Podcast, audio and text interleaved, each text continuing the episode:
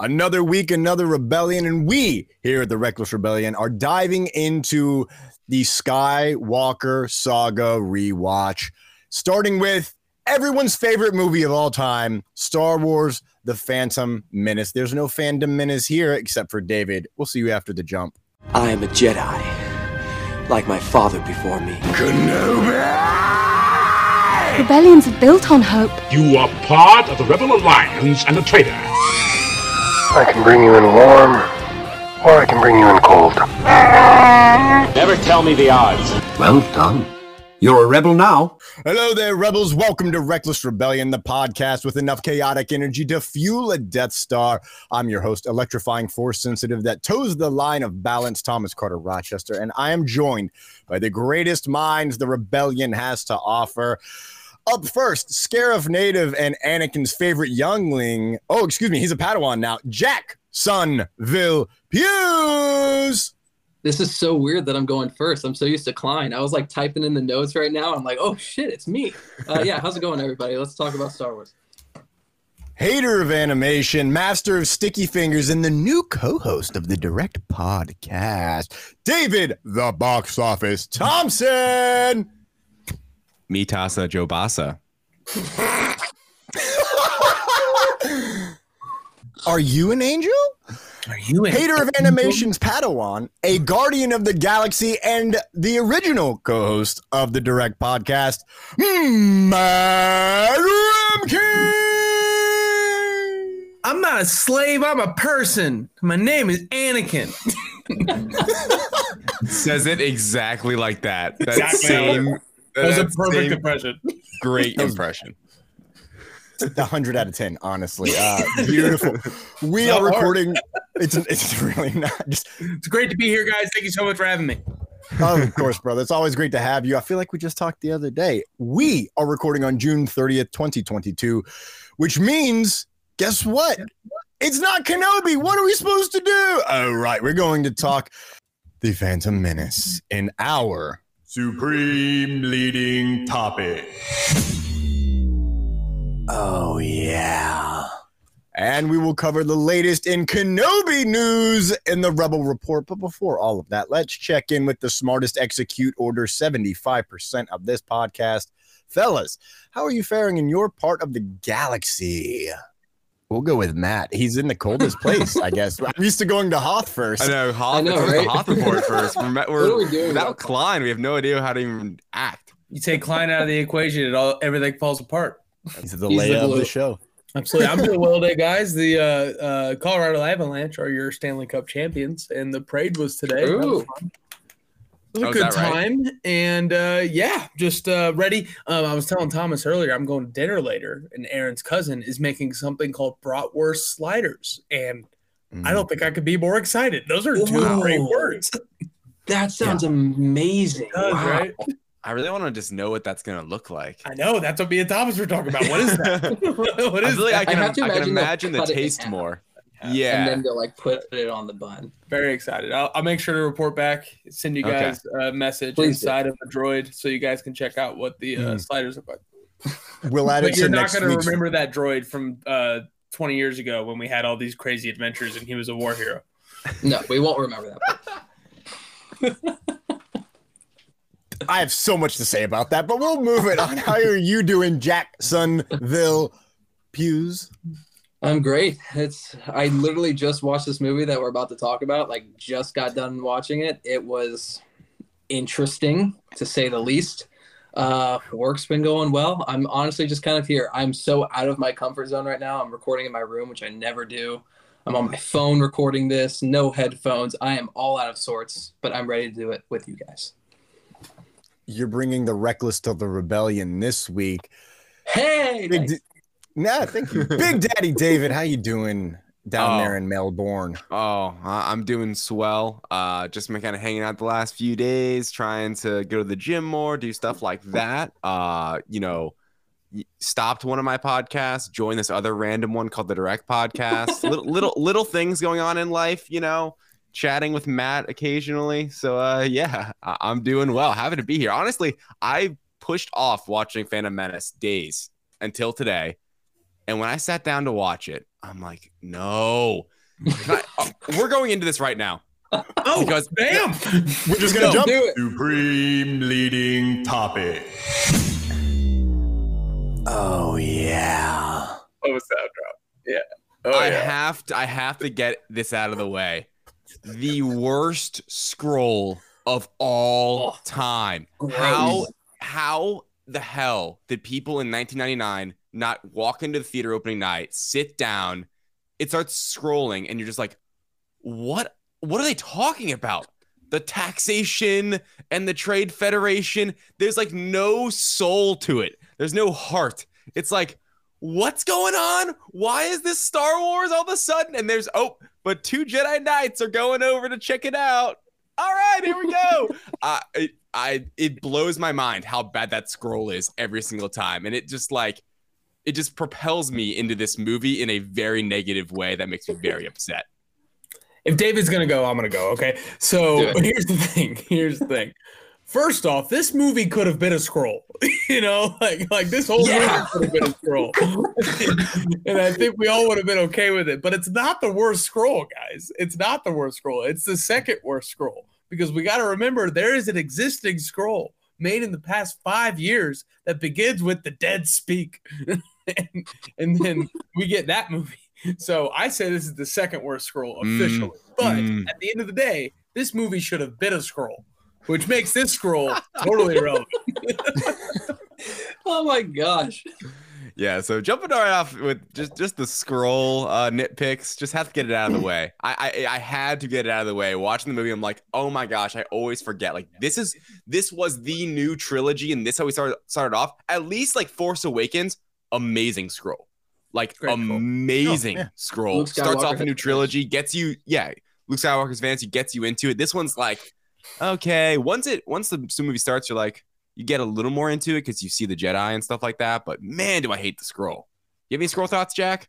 Yeah, going off of that, look, I'm someone who's really into politics. I got my minor in political science. It's very interesting to me. I I try to keep up with the political world, but these days I don't really want to. Um, so the idea of putting some politics into this scroll is interesting. Yeah. But my God, like I have trouble reading it, and I just graduated from college. Like, what what are we doing here? I, I think It's tough. you know, as far as I know, from what I've heard, the original scroll in Star Wars 77 was rewritten by a bunch of people, or maybe just one person. I think it was Brian De Palma. And A lot of people. it was a lot of people. Okay, yeah. It was. I'm not surprised. And I think George Lucas just had complete control over this one, and it shows. Uh, but Matt, that might be the greatest comment about this movie we'll have tonight. This movie should have been a scroll. Perfect. Thousand percent. Thousand percent. Obi Wan has lost his master, Qui Gon Jinn, and we start there. You know what I mean? Like, but Thomas, the scroll. I mean, we started there. What are- What are your thoughts on the scroll? We're all establishing where we stand on the movie. Do you see? yeah, yeah. I uh I'm not gonna lie. I, the only thing that makes this scroll good is me doing my impression when I read it. yeah. That, hey, that's fair. it's it's really fair. not good. It's really not good. I read it and I don't even have to read it because I'm like, oh yeah, it's gonna talk about taxes and then it's gonna end with the ambassador of the chancellor supreme blubbity bloobity bloop blah Bloopity bloop and it's like two Jedi Knights, the guardians of peace and justice in the galaxy. Like that's all you need to know. There's two Jedi going to a almost Death Star. to quite literally talk to somebody. Yeah, Just a talk. We're gonna go talk to to negotiate. Ah, the negotiator. yeah and that's what honestly like i wanted to bring up the scroll because it just sets the tone for the entire movie this weird balance of these like the senate and these politics and the trade federation and this intergalactic like government and then oogity boogity woogity misa lisa whatever and, and roger roger it's like it doesn't Roger, Roger. none of it this movie just doesn't add up. Like i think attack of the clones is my least favorite star wars movie. This one today there's moments where it's like this is great but it was making me vehemently mad watching it. I'm like oh my gosh i just i, I hate this especially the first like I, I don't know 40 25 minutes, minutes. I don't Yeah. know. Like you just keep going along this. You're like, dude, what is the point of any of this shit? Even just like Qui Gon and Obi Wan going through these dro- like these droids. Like this is not that fun to watch, especially compared to like Yeah. lightsaber fights we get these days. Like, there's no stakes. They're just swinging these things around. It's way too easy. I don't know. I'm It- going to jump off of that real quick, David, because Yeah. it's um, the summary of my thoughts on this movie as a whole.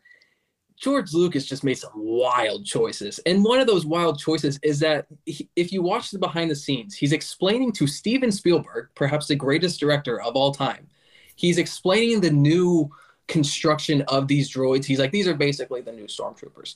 And he's like, you know, Jedi just really cut them down. You know, they're not really anything. They're kind of useless. And I'm like, you chose to make them useless. Like that takes away, like you said, David, all the stakes. There's just there's no point to it. It's and like you said, it's boring. Matt, what do you think about this? Well, I, off that point, you know, if we're doing free swim, I do want to go off that point real quick. I kind of like the idea of these droids being disposable because the idea is volume, right? Like, like the idea behind this army is we have more than you, and and that's why later on we got to go to humans. You know, the droids weren't good enough. You know, we had a lot of them, but it wasn't good enough. Like, um, what are the devil dogs called in Infinity War? Do we know the name? Uh, Dude, I have Oh. no idea. didn't we? I don't know. Outriders. No. Yeah, yep, yep. No, something writers, something like that. Um. Anyway, like the idea of those, like you know, faceless monsters, they have so many of them, and that's Right. kind of the overwhelming aspect of it. But it's just the issue is cool idea, but you displayed them in such a way that like it wasn't interesting to watch them cut it down. As you know, Yeah. just because that to Thor coming off um for Immigrant Song in Ragnarok, he just blows through those guys like they're paper, but it's interesting to watch. And that's kind of where the difference lies. Um, and that's kind of where a lot of this movie is, is like the ideas are cool. And like, you know, the the outline of this movie is dope as hell, right? But Oh, yeah. it's just the the abundance of decisions, like you said, Jack, that George Lucas makes, I will forgive that this movie is for kids. I will forgive the CGI woes because it was made in 1998 and all these different things. It's a love hate thing, right? Because, like, from mm-hmm. a quality perspective, like quality, watching this movie front to back, is it good? No. No, right? And and are there a few egregious decisions that get made? Yes. But here's the thing. I feel weird about this. I feel like I'm lower than anybody on this movie. It is by far my favorite prequel movie. It is by That's far, crazy to me. It is by far one of, if not the most iconic Star Wars movies, specifically for me. I was born in the great year of 1994, the year of our Lord George Michael. And I got to see this movie in theaters. I was five. It was awesome. Yes. The toys, the merchandise, the video games, for the love of God, the video games that this movie produced. This movie, good, bad, ugly, terrible, iconic. Truly. Think about how much we all just talked about how bad the scroll of this movie is. we know every sound effect, we know every quote, we know every little thing about this movie because it really was, especially for people mine and Thomas's age, iconic. We were you, we were the target audience. This is tattooed in our brains for a reason. And for that, as bad as it is, and I cannot wait to talk about the egregiousness of it. This movie is my favorite prequel simply because Wow. it is what I feel the most nostalgia with. And it has that iconic feel. It is Star Wars in so many different ways. It's just bad Star Wars. And there's plenty of bad Star Wars. Yeah. That's true. Uh, I love that, Matt. You are absolutely. I love. I think you. Let me rephrase that. You and I are the only people that will might ever be on this podcast that have seen the Phantom Menace in Right. theaters as our first Star Wars movie. My first movie ever. Like I was probably the youngest group of people to go to the theaters and see this. I was five, right? Because like Yeah. that's it. But it was such a kids movie. My parents were like, "Yeah, let's go do it. It's just a cartoon." yeah. But it really is just, Just, a cartoon. PG too. Mhm. Yeah, that's great. back when. Yeah, I uh I love this movie. I don't want to say it's good. I that's my entire argument. That's where David and I are going to get into a very very reckless debate later. Oh, I, I don't think the movie's good, but the love that I have for it and the love for the sequences I love just boosted up so high. Um, this movie genuinely changed my life. Like I love Star Wars, right? Like I saw the first three, oh God, not too long before I saw this movie. Honestly, I, I think uh, I was came out in 99. I watched it when I was seven. I would have been seven in 99 when it came out. So I Yeah, watched you would have just watched them. I just watched them and we go in and my dad is like really excited to take me to the theater, which is awesome because he never took me to the theater, right? I mean, I was only eight, so that's kind of expected. And we go in and it starts, and I'm just like, wow.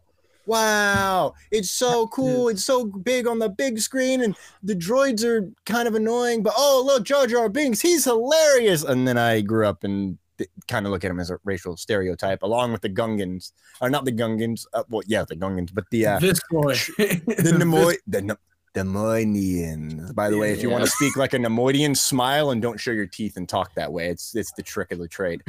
Um, so it makes me really, really, really angry when I watch this as like an adult, just because I'm like, oh, like, do we really want to make? I'm not gonna get into it. I I love parts of this movie. I don't want to shit on this movie too much uh, for like decisions that George made because it, it's George. Like I kind of expect it for him to just make a wild, sweeping idea and then not be able to direct everybody to get to the finish line in the way that he's envisioning. Um, we love you, George Lucas. I know you're listening. Um, shout out, come on the pod. We'll, we'll accept you anytime, man. But George Lucas. yeah, he's totally listening. He knows Does he do media or interviews ever? When's the last time George Lucas was on TV? Seriously, like not my lifetime. I've never seen an interview with George Lucas from this decade or century. There's that deep fake on YouTube. There's that. Oh my god, the deep fake is the greatest thing that uh, but I genuinely still love this movie for a lot of reasons. And when I say that I can be on my phone and listen to this movie and know what's happening, it's because I've seen it so many times I can't count the amount of times. And the it sucked me in so deep into Star Wars that I turned every stick into a lightsaber. I got a Ken- Ob- original episode one Obi Wan Kenobi lightsaber. hmm And the things that I tried to destroy with that and the lightsaber didn't break Yeah. is a testament to what they were building in the late 90s for toys. You ever get your finger caught in the slot where they fold into each other? It'll take your Mhm. finger clean off. It really will. Like, like that. That plastic was sharp. Yeah. Sharp, Mm. sharp. I, I remember having Obi Wan and Qui Gon's and Yeah. swinging those things around, Double. and not having Darth Maul's and always wanting it, but it being too expensive. I think. so much more expensive. Yeah, the Darth Maul one, I, I remember being like not even it like wasn't a thing. You go in a Target 100%. in the toy section, you're Gone. seeing the Obi Wan and the and the Luke Skywalker and Darth Vader and all this, and then it's like, where's the mall? It's just not there. Either the shelf's empty or it costs like a billion dollars that there's no way your mom's gonna buy it for you. My cousin had one. I haven't talked to him since. Matt, It's fair. It's fair. Matt Matt brings up a really good point earlier about how this movie to me, and I was born in '98. This movie to me is the video games, the little like picture books, the merch, the toys. Mm. That is what this movie like is to me. The VHS tape that I would turn on and watch, and I have Burn. no idea what the scroll is saying, but be like, "Woo, lightsabers!" Yeah. and like, and that was it, right? Because and pod racing, pod racing specifically out of this movie, like I think We'll as adults we appreciate uh Duel of the Fates the most in this movie, but as a kid, it is all about pod racing. And I pointed out uh in the chat earlier that when I was watching it, I'm like, they spend so much time on this pod rat racing race. Like it they they dive into like how it's this whole big event in Tatooine. They set up like all the characters and they take they take forever on the actual race. I mean, it's like 20 minutes of this race, which I enjoy. It's great. It's it's it's arguably the best part. Mm. And, And, like- I have I'm gonna say it now because I'm here. Um, Do it. The best part about this movie, it's not Duel of the Fates. It is specifically the sound editing Yes. of pod racing and the sound mixing. Mhm, mhm. Everything is amazing. Each one sounds different. I, I'm like wearing these headphones and it's like left to right and right to left. And I'm like, this is fantastic. Beautiful. Like I was genuinely like, oh my gosh, the sound mixing is like next level. And I can only imagine a theater where you're like hearing all these things left to right. Like it's so good. It's crazy how that scene and just like sequence and that kind of like editing exists in this movie. That's what I'm saying. It's such a mixed. It doesn't. It has no idea what it's supposed to be. It's all over the place. Jack. shout out Ben Burtt for being the sound designer on this movie. He did a fantastic job. And another, I'm gonna. My favorite part about this movie, and quite frankly, all the prequels, is the behind the scenes stuff. They have a whole like, I would say maybe five minutes of Ben Burtt, George Lucas. I don't think it was John Williams, but just a bunch of other creators on this movie in the room, and they were trying to figure out how to balance the sound design and the score for the pod racing because obviously all the music people are like, oh, this should be where the score starts to kick in. All the sound people are like, but look at all these cool sounds that we have.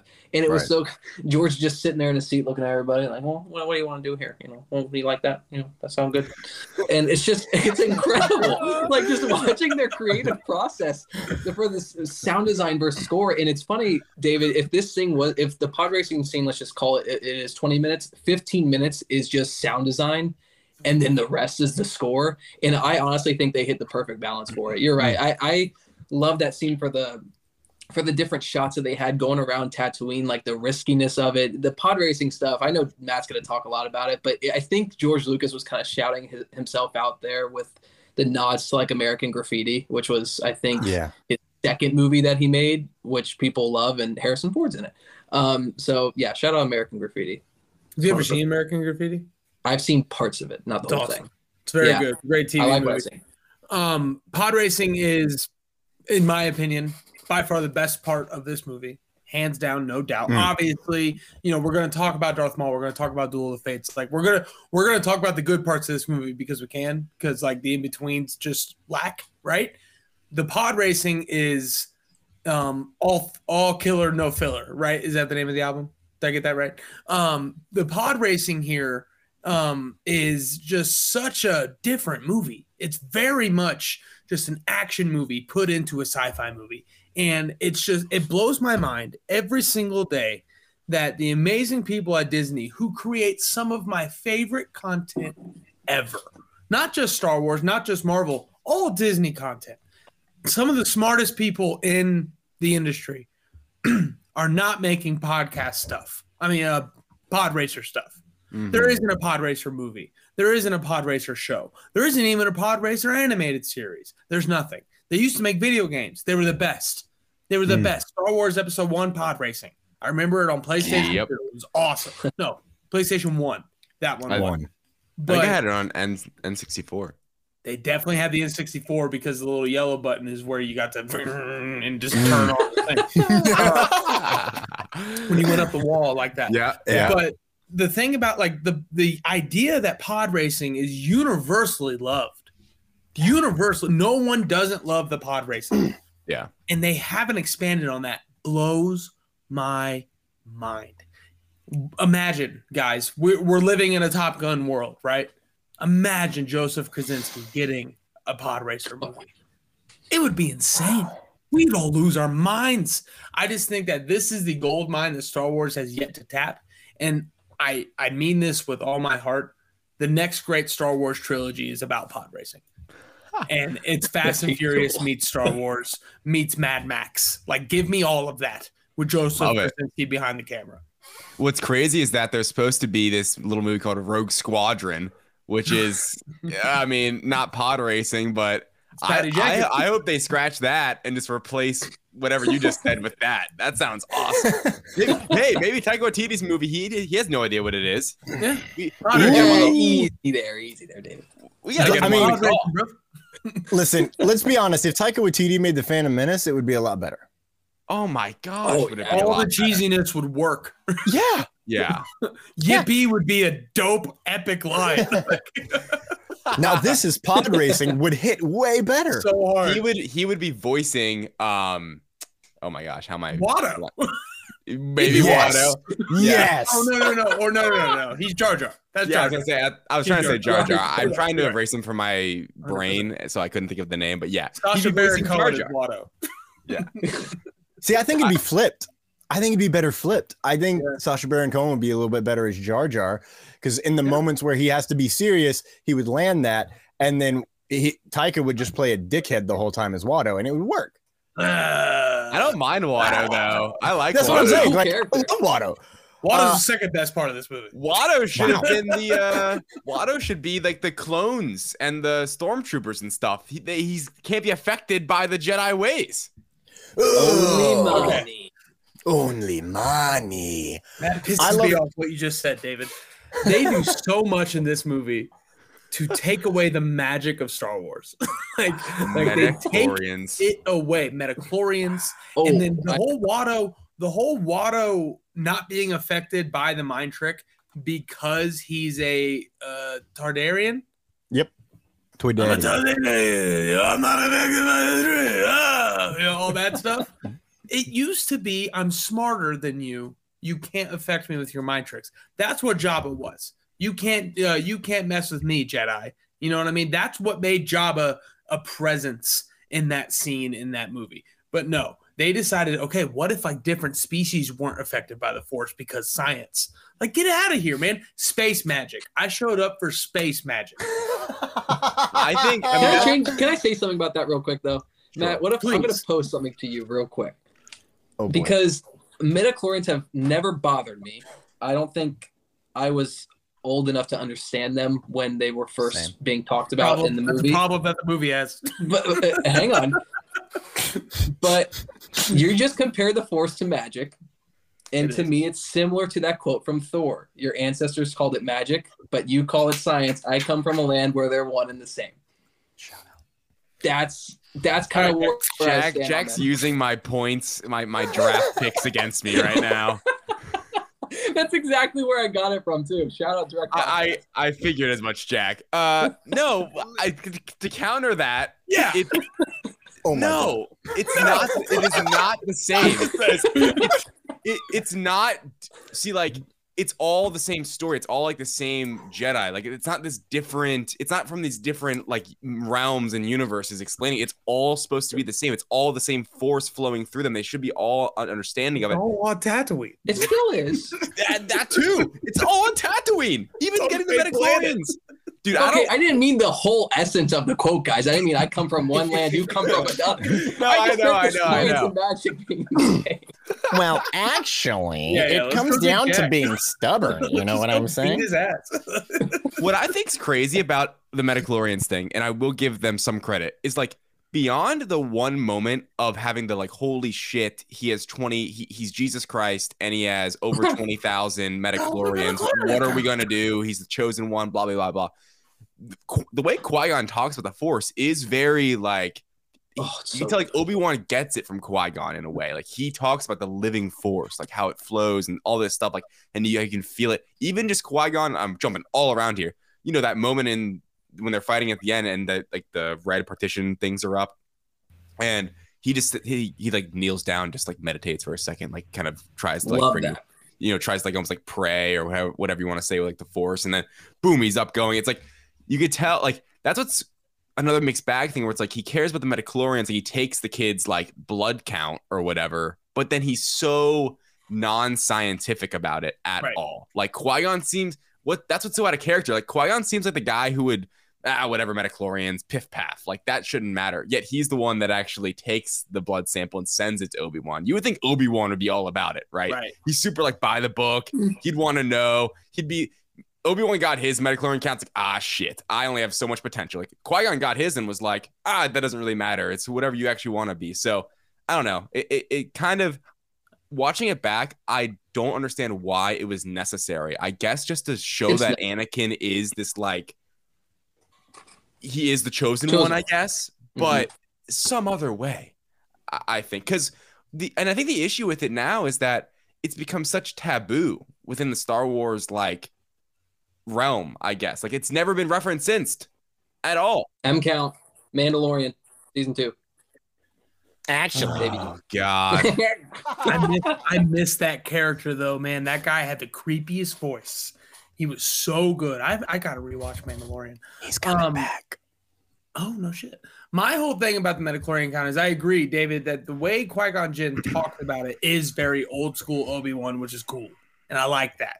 But it's just, it's the the problem is the quantification of it. Like, and and you made you made the point right there. Why is it in this movie? Why do we need to put a number on it higher than Master Yoda? The first time Yoda in canon is mentioned in Star Wars history is this little kid's better than him. That's the first time we hear about Yoda ever. And that's cool because, like, oh, it's setting the stakes. but like why quantify it? And the reason I think it's different, Jack, than the uh, the Thor quote, um, and and you know, objectively or subjectively, whichever one it is, um, I'm very much invested into the whole science and magic thing.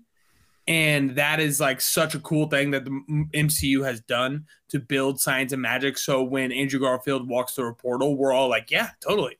That's exactly what needs to happen here. Yeah. Um, the difference is that was the first time magic and science had ever been brought up. Was you know your people call it science, my people call it magic. True. This is a movie that is working within the rules of the greatest movie trilogy of all time to that point.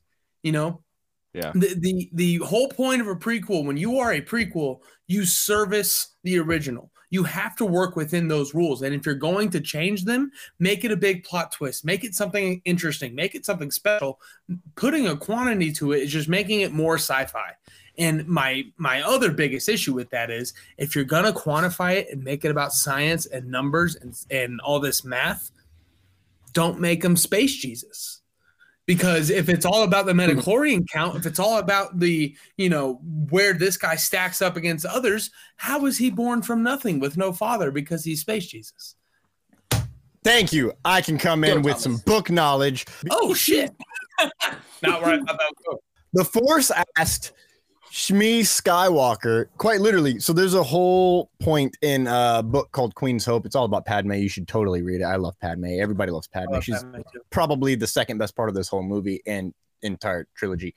Um, she it, it, there's a whole chapter on Shmi Skywalker, and it's her this like it's from her point of view as she's being spoken to by the force like it's she understands she's being asked to do something almost like it's a dream and it she literally gives consent to the force to carry this child for the force. And the force uh, creates life. So that's why he has the highest midichlorian count. Jumping back to the midichlorians of it all honestly dude it's meant to show the downfall of the jedi. And lucas has talked about that. yeah, how how oh we went from especially in the High Republic, they don't even mention midichlorians once in the books of the High Republic. I think they mentioned it once, or if they did, it was more of a well, we, we- they ha- the midichlorians create life, but it, you, we don't really utilize that. It's all about how you focus it and tap into the Force. You have to have, I believe, a certain amount to really tap in and hear the Force. But after that, just like Kenobi, it's all about practice and training. Um, as Qui Gon would say, it's all about uh, patience, training, and blah blah blah blah bloop. Um, I genuinely don't. I yeah, blah blah blah blah bloop. That's most of this movie.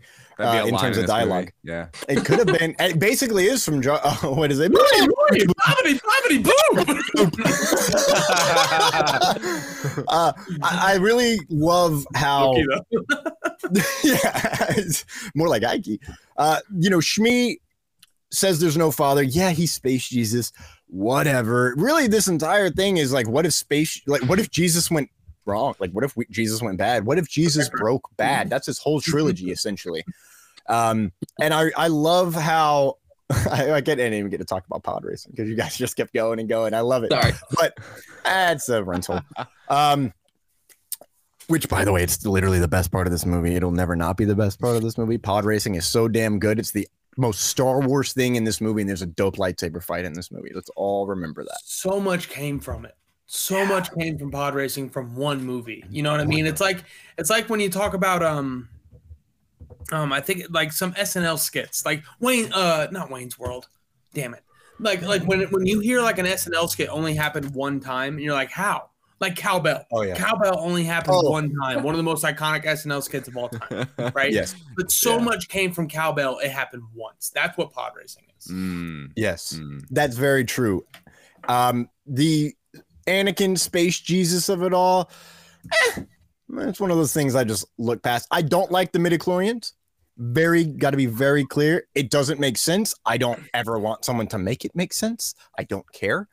To me, it's always like, yeah, oh, we're this mystical, dogmatic religion Jedi, you know, but oh, now we're just gonna only focus on a specific count of midichlorians, which at that time, in in their uh their that era of the Jedi, you know, right before their true downfall, they kind of lost their way. And this is a, a, a sign to show that, which is why his Qui Gon's explanation of the midichlorians is it doesn't make any fucking sense because he genuinely doesn't care. Um, like, oh wow, you have the highest ever. That's kind of a big deal. Like if you know if somebody came on here and is like, you know, I was born in 1977. I've seen every single Star Wars movie ever in the theaters, and I love them all. Like, that, whoa, that's crazy. But it's how you, you know, you go about that life that makes it matter in the end. Like you can see them all and love them all, but it, you know, I'm talking about my dad here. I love you, dad, but like he doesn't understand shit outside of the live action movies and shows. He's worse than David. And all honesty, I'll quote major Star Wars lines to him, and he goes, "What's that from?" I go, "Fuck, dude, we watched that like ten times together." uh, so it's really about how you utilize the midichlorians because if you don't use it, you lose it. And they didn't. And and to the point where Yoda's like, "Oh, highest midichlorian count ever." Eh, are we sure that he's the prophet? You know what I mean? Are we sure this is the kid we're looking for? Like, maybe not though.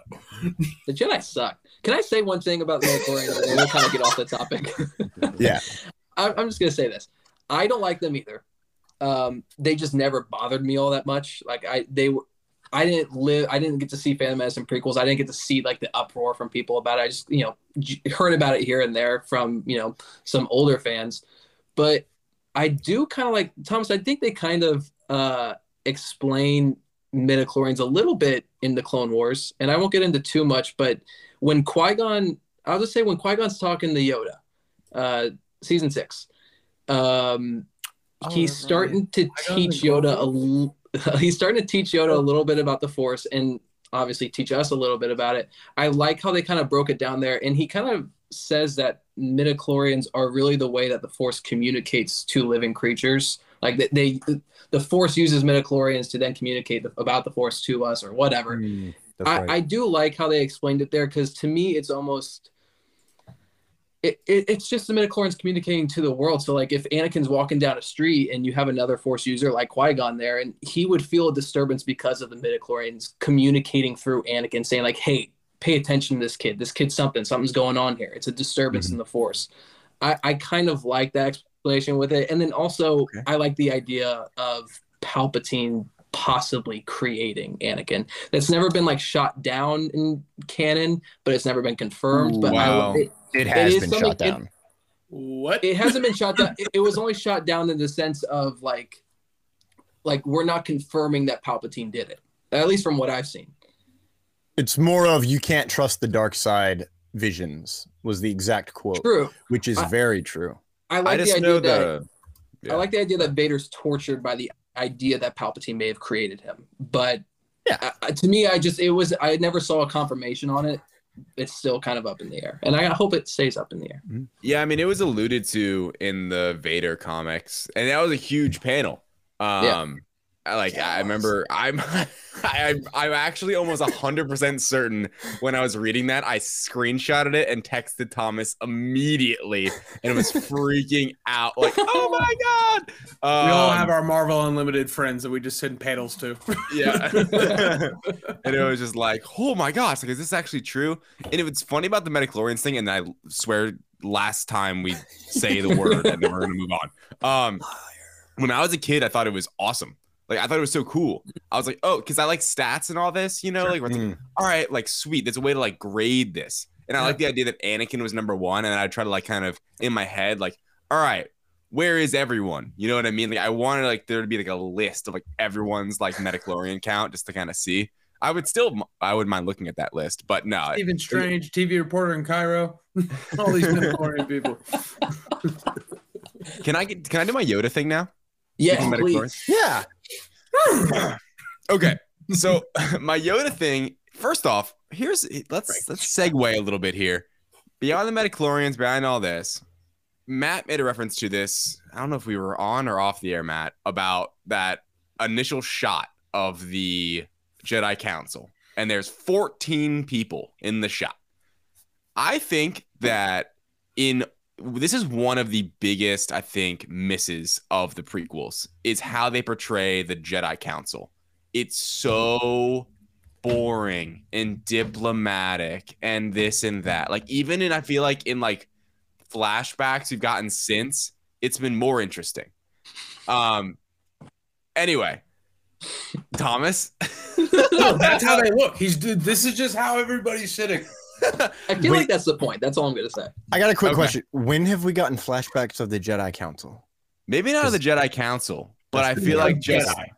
Okay, yeah, just Jedi. of and- Jedi in general, I feel like is what he's saying. Roger, Roger. yeah, yeah, yeah. I don't. That was so we, got, good. we haven't got anything of Jedi Council. I don't think. That's what Anyway. confused me. Okay. Oh no, yeah. Sorry, sorry, sorry.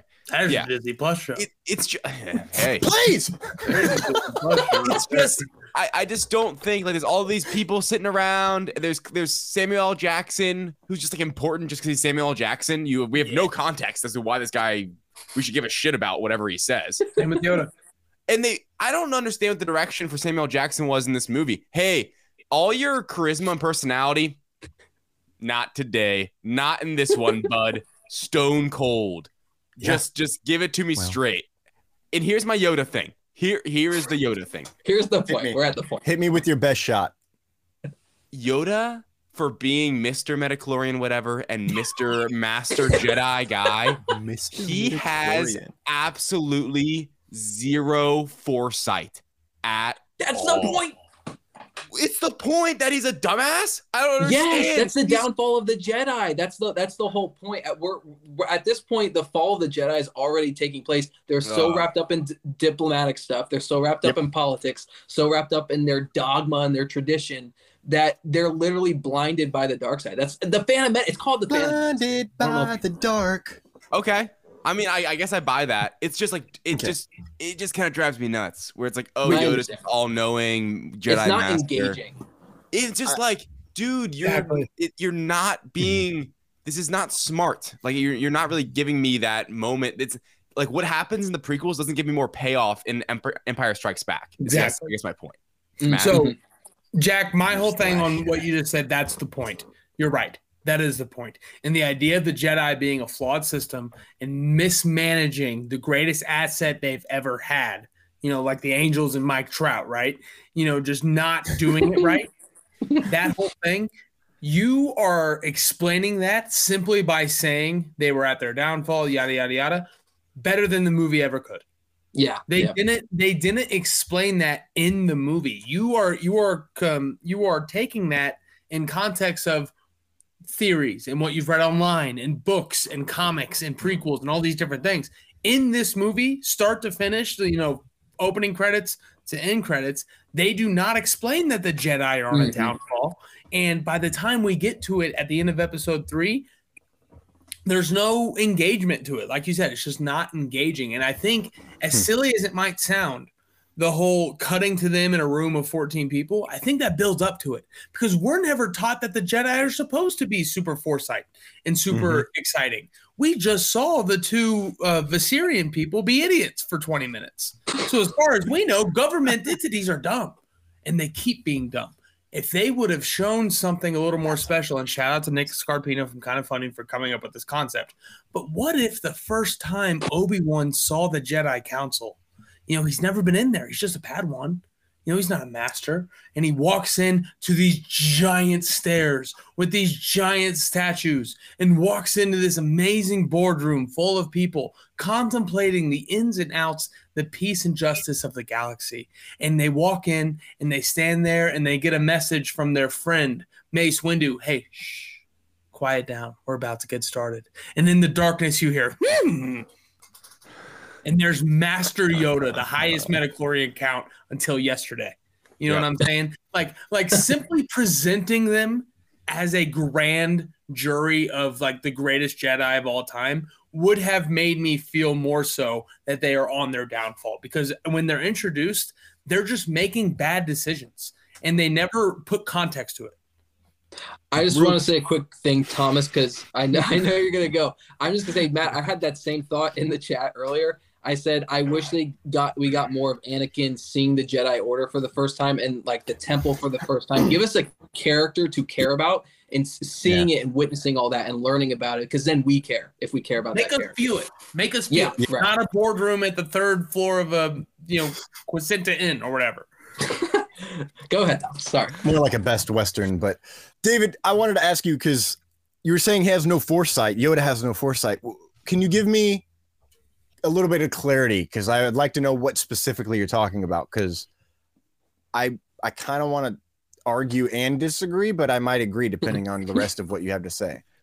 I think it was just I'm trying to remember the exact moment where I would like was like, oh my gosh, I just doesn't it doesn't make sense. I think it's just I guess the entirety of the movie, but by the end, so we okay, here's here's the moment. We had that conversation between Obi-Wan and Yoda at the end. And I feel like the point of the conversation was Yoda to be like, oh, you know, something bad is happening, right? There is some there is something out there. It's it, like there's something still wrong, but there's just no action to it. I feel I feel like Yoda just like says these things and maybe makes makes some like statements, but they never like really does anything about it, right? Like still brings Anakin in, still is like, yes, you'll take him. Like even in that conversation, he's like, oh, concern, concern, concern, and another concern, but yeah, you're gonna take on Anakin. like it's like, oh, okay. C- cool. Like I'm glad you just had all these concerns just to basically agree with Obi-Wan and like he's gonna Ooh. take the kid. All right, I got you. This is where the diplomacy of let me rephrase that. This is where the bullshit of the Jedi Order really comes in here. It goes to a vote. They voted, and despite Master Yoda, whether he agreed or disagreed, we do not know, which is very important because his opinion sways every. They fucking vote on shit. In Yes, this movie? not in No. not on screen, but they had to vote. Like that's that's Jedi Council lore, right? Here's the thing. Here's the big thing that you need to know. Uh. He is talking about how he is unsure, but the only thing he says is the council agrees with you. He doesn't say I agree with you. Here's your Padawan. The council. The council is an entity separated from Yoda, from Mace, from Kenobi in the future, etc., etc. Uh, shout out Yaddle in there. Like we're never going to mention her outside of this sentence by Yaddle, and the, it's it's all about you know clouded this boy's future is, and fear. You know, he, he's got he's got that whole fear leads to anger, anger leads to hate, hate leads to suffering, and so he talks about that, and then they mention that the dark side will cloud your vision and your future. That's what freaks them out about Anakin. They can't see his future specifically. Now, this is from the book, so of course, you know, I'm going to get some faces on this. Mace Windu, his entire power is shatter points. He can meet someone and look through the force, essentially peering through time in the world between worlds to see the shatter point of somebody to whether they can break whether he can break him or whether he can use him. He never sees Anakin's shatter point because it's his fucking death. That's his shatter point. That is his breaking point. Which is Mm. which is you know ironic when we get to Revenge of the Sith, and at the moment that the window shatters and breaks, that's the shatter point where he has no idea. That's that's when we cross the threshold with He Who Remains, right then and there Cool. for him. He cannot see anything past that point. With Mm, Anakin, that's why he doesn't like Anakin the entire way forward. And when he sees all that stuff and he looks over and he just gives that one head nod, his whole point is to look menacing in this movie. And then the next movie is to be badass. And the movie after that is, oh, he's menacing, he's badass, he's Samuel L. Jackson. Oh, he dead now. That's sad. Um, so I agree with you that it, it doesn't really he has no foresight, but that's by design of the dark side. I just feel like this is so- sorry, Not Matt. No, no, no, no, no, no. I'm, I'm, I was simply just gonna say, in this movie, none of that is in here. That's what I'm trying. None That that is Yeah. that is exactly what I was gonna say. Is I feel like these points are so retrospective and so post even Last Jedi when Yeah. Luke is like, they were at the top of their power and Darth Sidious took over. Like, So you know what I mean? And then it's like, Ooh. oh shit! Like that he's talking about the prequels and like that's that's a good point. Um, but I feel like in the moment, until it's really not until, I mean, I don't know. I, I guess it is and it isn't there because in the movie, like the context of this film, this is the other complaint I have. Another kind of kind of kind of sidestep, but still on topic.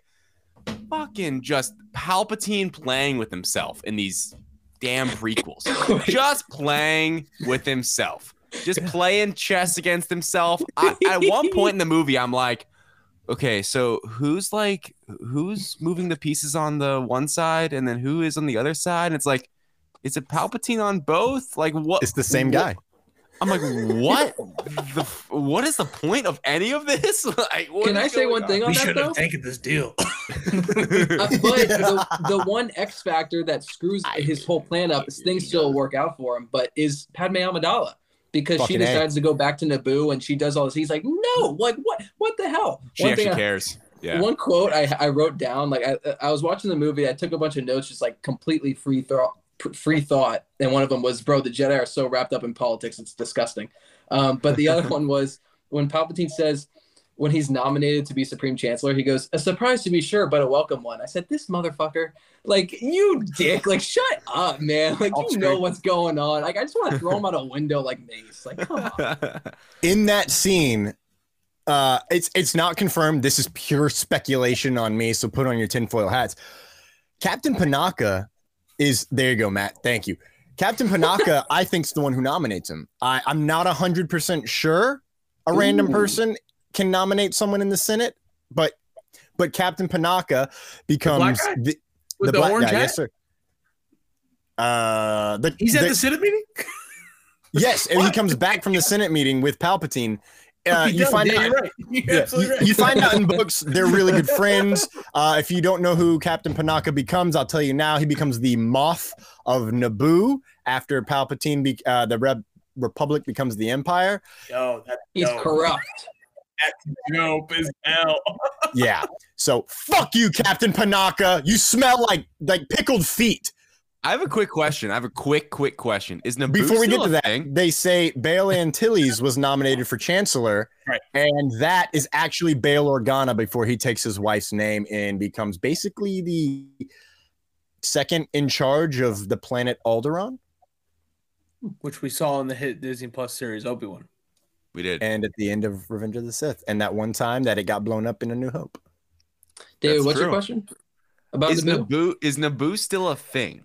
Like, is it a planet still floating out in space in Star Wars lore? Not Yes. one that anybody cares about. exactly. Like, I feel like that's a Including cool. the government, the Trade Federation, the Jedi. Nobody gives a damn about Naboo. Okay, Shout out that- Naboo for being probably that like the most beautiful planet in Star Wars. by the Hundred percent. That's what I'm saying. Great design. I like Fantastic. Naboo. I love Naboo. It was cool. I mean, That's I my hate- point. This is my I point. Where's it at? I hate You Jar sound like Jerry but I do Seinfeld. like Naboo. It, Naboo's Naboo is in uh, episode two. You know, it's Yeah. in the end of Re- Return of the Jedi. You know what I'm Throwing in the sand line. Oh my god! He's It is. riding on the thing. He's riding on the little animal. Remember? That was on Naboo.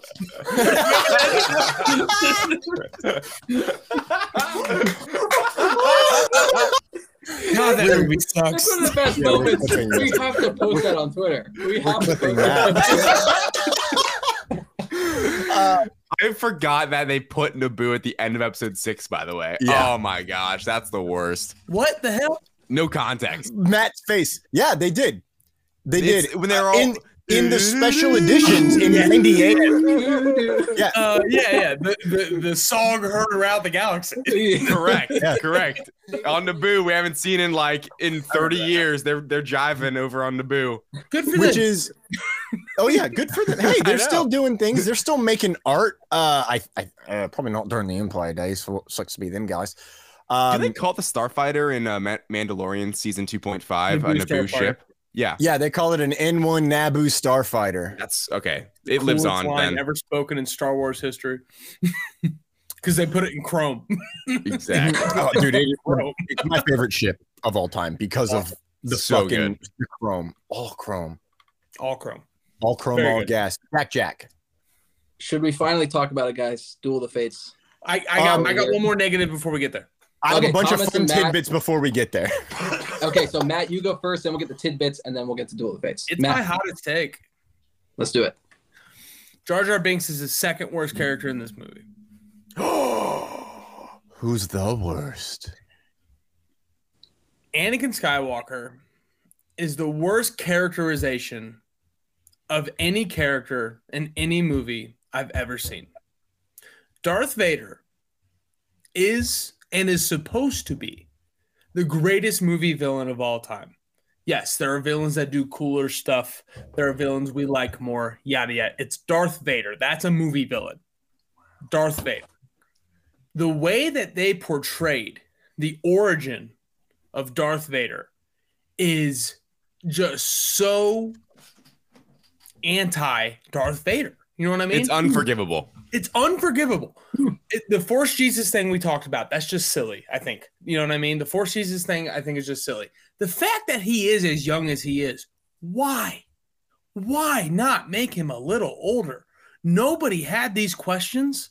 Nobody had, like, oh, and he's supposed to marry Padme, who he says, Are you an angel? Like, that's a real thing that a little kid said to a girl. And that girl marries him one movie later. True. One That's movie, 10 years That's a real yes. thing. That was a pickup line, guys, and it worked. And it worked. So Let me there's put that the little my kid thing, the Tinder. poor Jesus. Obviously, the acting is just god awful. It's Yeah. bad. He says Hmm. yippee a lot, and then it's just the things, the things he does in this movie. He is a great builder. He's great at building things. Do we see him build anything? No. Do we do we have any hints at him being a good builder? No. He built C3PO, and that's why they said he was a good builder. But we're I'm a told that. great pilot. I'm an awesome pilot. How do you know, dude? You are 10 years old and a slave. You don't know if you're a pilot. You're a pod racer. And, and, and if and if you want a little bit of proof as to why he's not a good pilot, he gets into a plane later this movie and says, well, "What's this button do?" and he Saves the fumbles day. his way into destroying the life force and winning the war. Think about everything Luke had to go through to win the war he was in, and everything Anakin did to win the war he was in. And he goes on to be the greatest movie villain of all time. The characterization of Anakin Skywalker is the worst thing Star Wars has ever done. And stuff. I can't Wow. stop laughing right That now was- because that I was just a- picture Matt being the dream crusher. Like he hears this little kid next to him, be like, "I'm a great driver. I can, I can let's go drive a car right now." And Matt's like, "Oh yeah, What's really, this kid?" do? Shoves him in a car, sends him down the highway, and sees how he does. Yeah. Now You're- this is you're right. pod I mean- racing. No, it's not, dude. You're not a pilot. That's why you don't know. True. It's a good point. I mean, I agree with It's a lot not of a good point. I will say, I, I will say. I- on that on your point, it's very tell not show, which is fucking Yes. annoying about this movie. A lot of it is tell not show. I concur, but they they give hints that uh, his building and technical prowess is shown l- it during the pod racing stuff leading up to it, specifically working on it, knowing things, and then in the fight when shit go, or in the fight in the pod race when it all mm-hmm. goes wrong, it doesn't take him very long to fix everything and get back into the race. On the I- pilot stuff, Really quick, really quick. yeah, The pod racing thing. The one you're talking about is when his shit goes awry and he uses the magnet stick to bring it back and connect it back to his ship, right? Mm-hmm.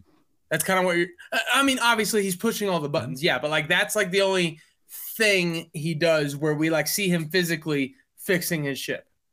Even as even if that's not what you're talking about, you know what I'm talking about, right? yeah, yeah, I do. Yeah. Yeah. when he brings it in with the selfie stick. Just one Stick. small tweak. Tell me how much better this is with one small tweak. What if he used the force to bring it in? Highest midichlorian count in the galaxy. Greatest villain of all time. What if he used the force to bring it in right there? Why didn't he use the force to bring it in right there? They literally did the come to me thing, but he had a They stick. do. They kind of say like he kind of did use the force. It's not like a direct like I'm gonna hold my hand out and make something move, but it's just having the force to like pull that off, being able to multitask and like see things before they happen, that type of stuff. Wow. I they try to explain it, but uh, again, I like it's not executed great. So I, I do I- agree with you. I think they explain it why he doesn't use the force later on because he doesn't understand the force. He mentions that to Qui Gon. You know, they're talking about midichlorians and how it ties into the force. he mentions it to Qui Gon. and he and he's literally like, I, don't understand about how to-" midichlorians. I had a question. What's a midichlorian? Yeah, exactly. He doesn't understand anything about the force, but he instinctively is listening to his in, his instincts. Basically, he's listening to yeah. his instincts. Um, but in that I- scene where he's playing with all the all the knobs and bells Mm-hmm. and whistles and buttons and finding out what that button does, and then he when he's flying back to Naboo, he's talking with the pilot. Okay, so that adjusts the pitch. That works on the yaw, and we work over here. He's like, yeah, you catch on quick. Then when he's in the ship, it's on autopilot. and he gets it off autopilot, and then he starts flying. So he's there are those are the things that they do show, and I will agree it's not enough. He got it off auto. Yeah. Darth Yeah. Vader. like I don't know, I, and I know, and I know I'm being strong with negative, this one. like I just think that they took the coolest movie character of my childhood. Yep. And you know, I, I saw this movie first, right? So I, I have a weird perspective on it. But looking back, they took the coolest movie character, Darth Vader, and Yeah. made him just such a bumbling little kid. And and and just like the question with the the uh, uh what we were talking about earlier, the question really, why? Why what is that decision? You know what I mean? What who stood on a table and be like, no, he has to be a little kid. Um, it, that is that is George Lucas saying literally. He he always argued that the original trilogy is not about Luke Skywalker's rise to fame. It's about the redemption of Darth Vader. He said that for years, and so his whole point was to make him a kid.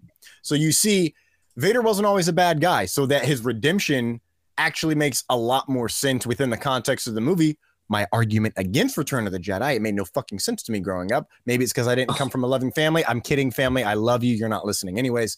Um, but In 1983, that could be another in- aspect of it. you know, what can I say? There was no pod racing in that movie. but Fair enough. um, Jack, Jack, Jack. Um, two things though I wanted to point out that I think they do set up uh, Anakin's future well and Darth Vader's future well. When his mom said he's like, I don't like change, and she says, You can't stop the change any more than you can stop the sends from setting. That's a fucking great line because Mhm. Oh, yeah. his whole life he's trying to be a control freak, especially with. Padme and all that. I so I So love that setting up Anakin's character. Also, the moment when he leaves his mom and she says, "Don't look back," and that music kicks in, that John Williams music. Mm. Another like this is like his his story has officially begun. Like Anakin's Yes. going now. I just I I can't. It's how can you not get romantic about Star Wars? That's all I'll say. It's an excellent statement you just said, Jack, and I agree. Uh, Jake Lloyd, the actor, is an amazing actor in I the feel movie really bad for him. Jingle All the Way. Jingle all the way. Yeah, absolutely great. Here's to you, Dad. Turbo Man, and and that is straight because of if you look at that movie and then watch you watch that movie, it's like well, no wonder that kid got cast as Anakin 100%. Skywalker. He Mm. crushes it, but it comes down to the director and knowing how to make an actor. You know, oh, I'm not getting what I want here. It's not resonating. Let me pull these emotions out a little bit more, right? Let me make this make, let me make this feel better on screen. His decision was to always have him in one one movie and then jump ten years horrible fucking mistake.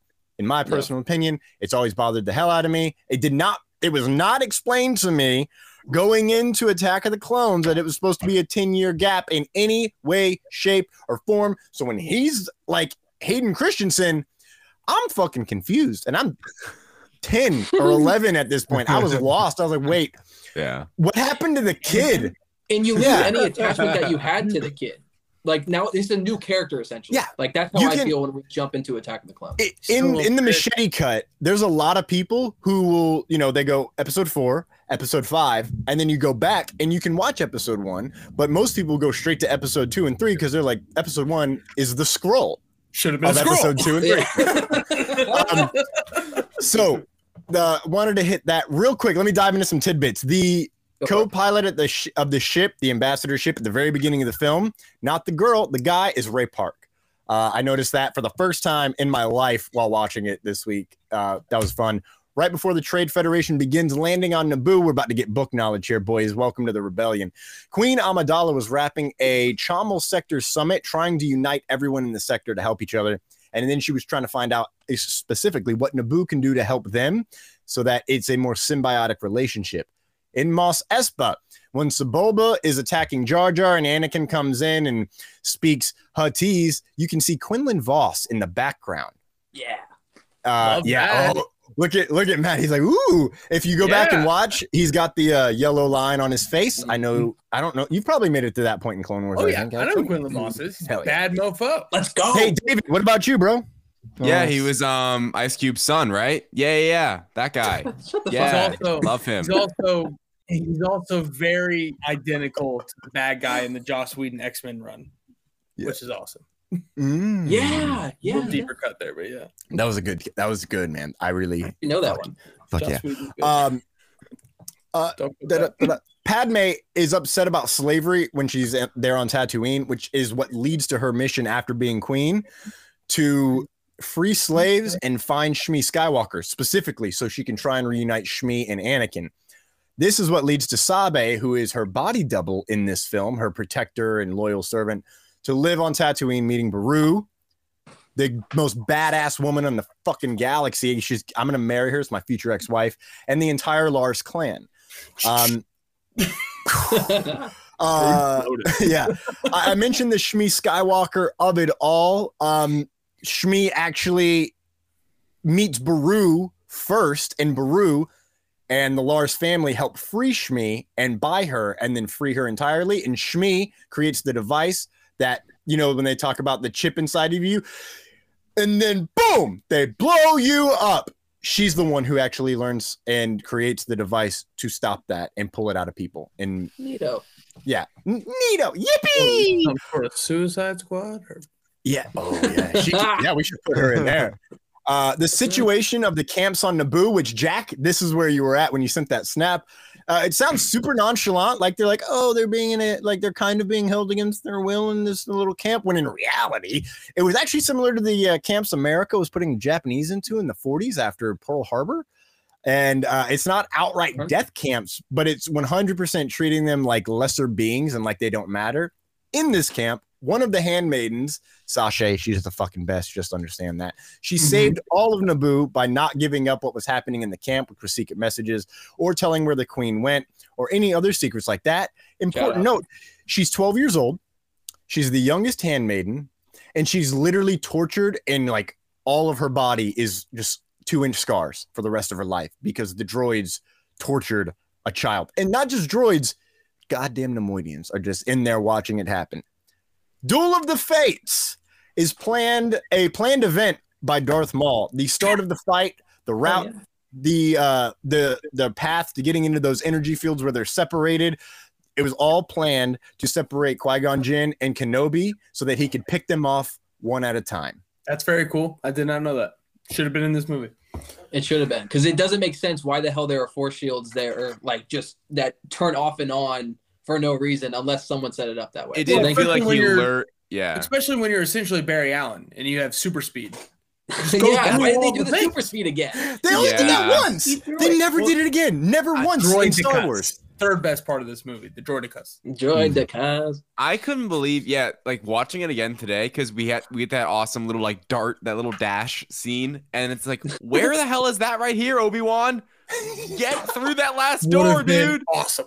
It would have been correct. That would have been amazing. But I think also it was a weird thing to add into the. It would have been a weird thing to. It's weird. It is a weird thing to add into this movie because then it's never used again. And if they almost did it again, it would have been like, wait, so where is this like later on? Why doesn't Luke do this and stuff like that? But David, it's called bad writing, okay? And it's just it's the simple idea that George Lucas had nobody read over this script one time No. ever.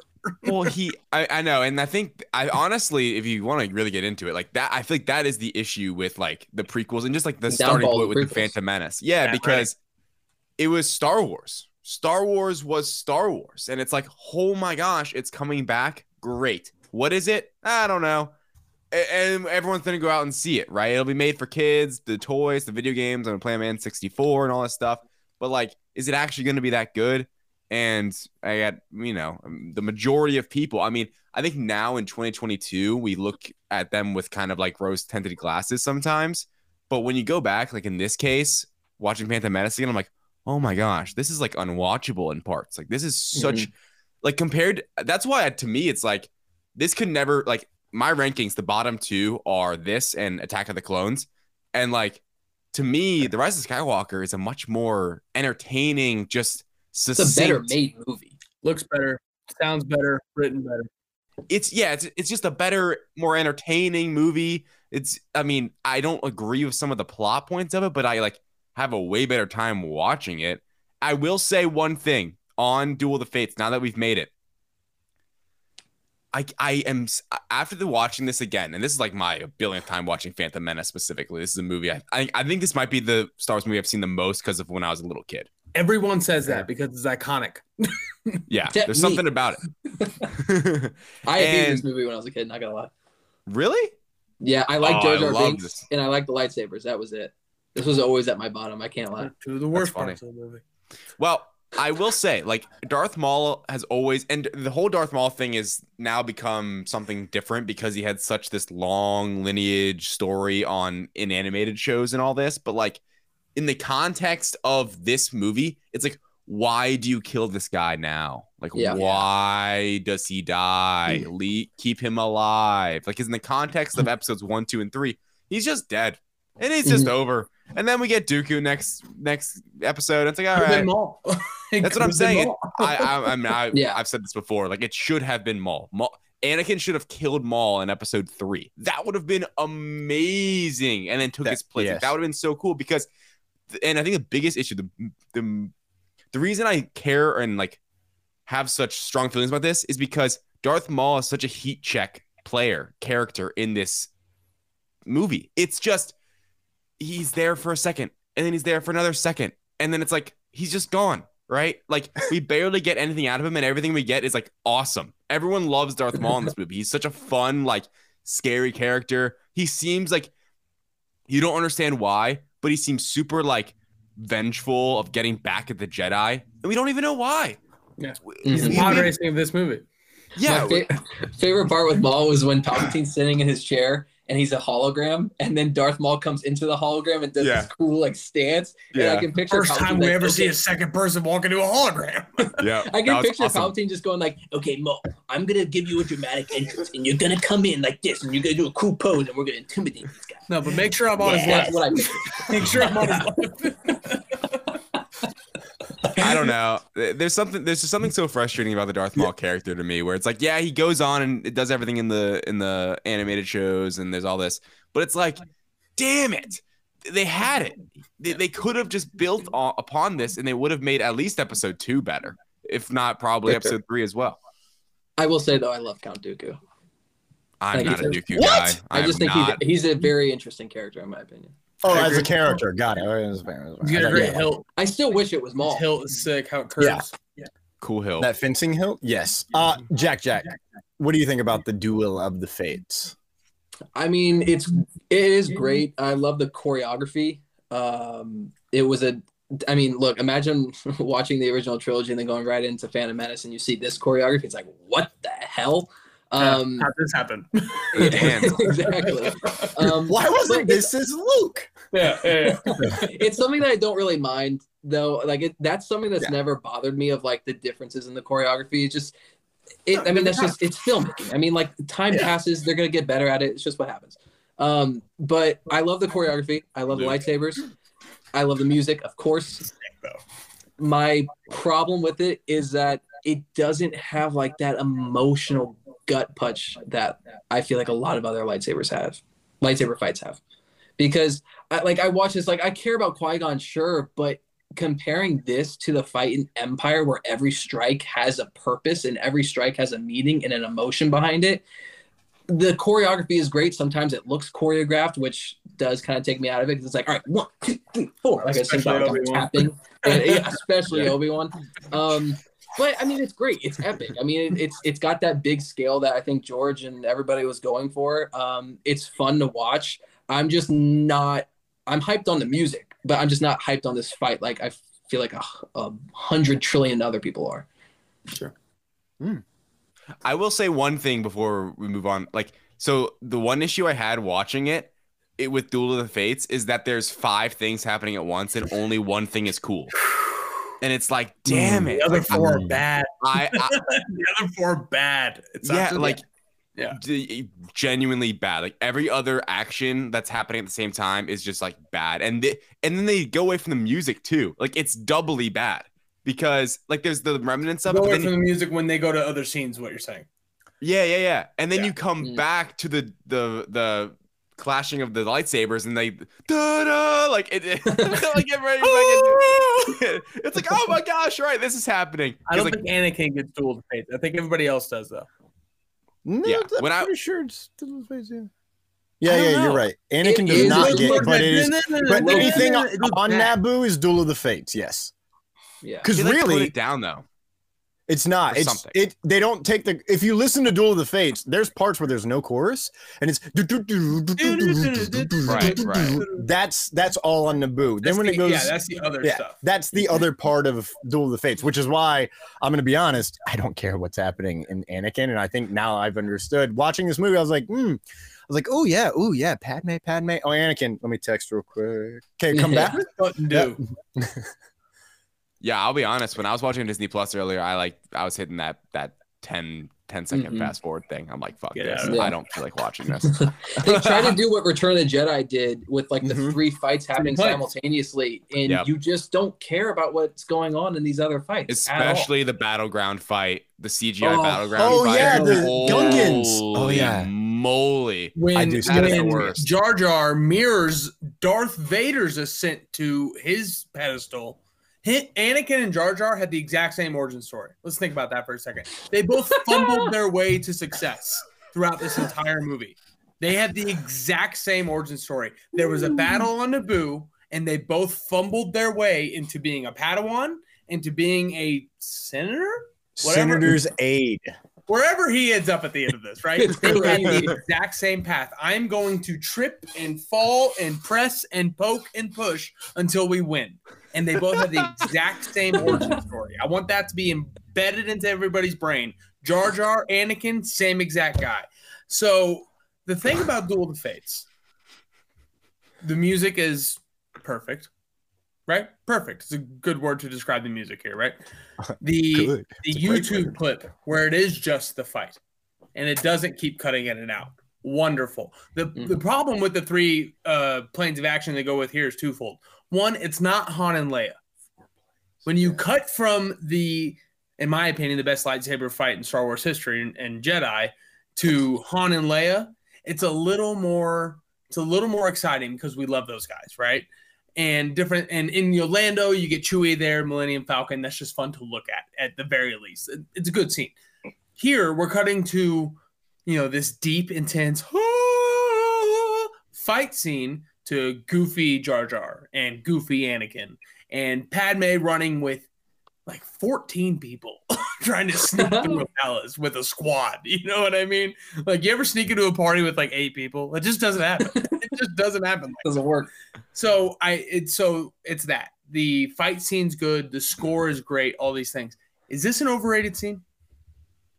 Because it has all those issues we've talked about, how it cuts away and all these different things. It also breaks the only rule that has held throughout the prequels.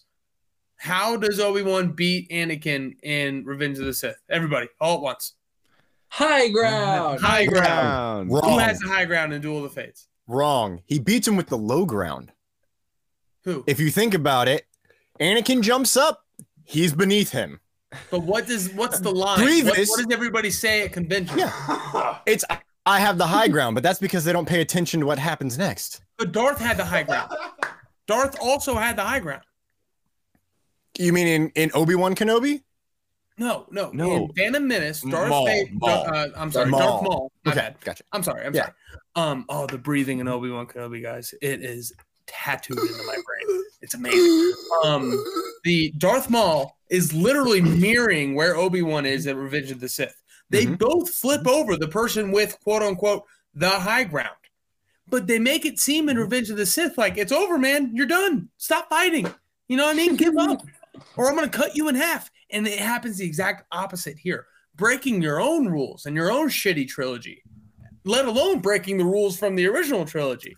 It's a masterpiece. It really Dude, imagine in Obi Wan Kenobi, their training sequence had like one of them like hitting the high ground and stuff. There's like hills, and it's like, uh oh, you're on like the high ground, you win. I, I, you know, I dropped my lightsaber. That would have been sounds like a Clone. Troopers episode in Clone Wars where they're in that training facility and they're like, all right, high ground Yes. drills today. Yes. um, on that, it's because Obi Wan Kenobi is the greatest practitioner of learning from your lessons.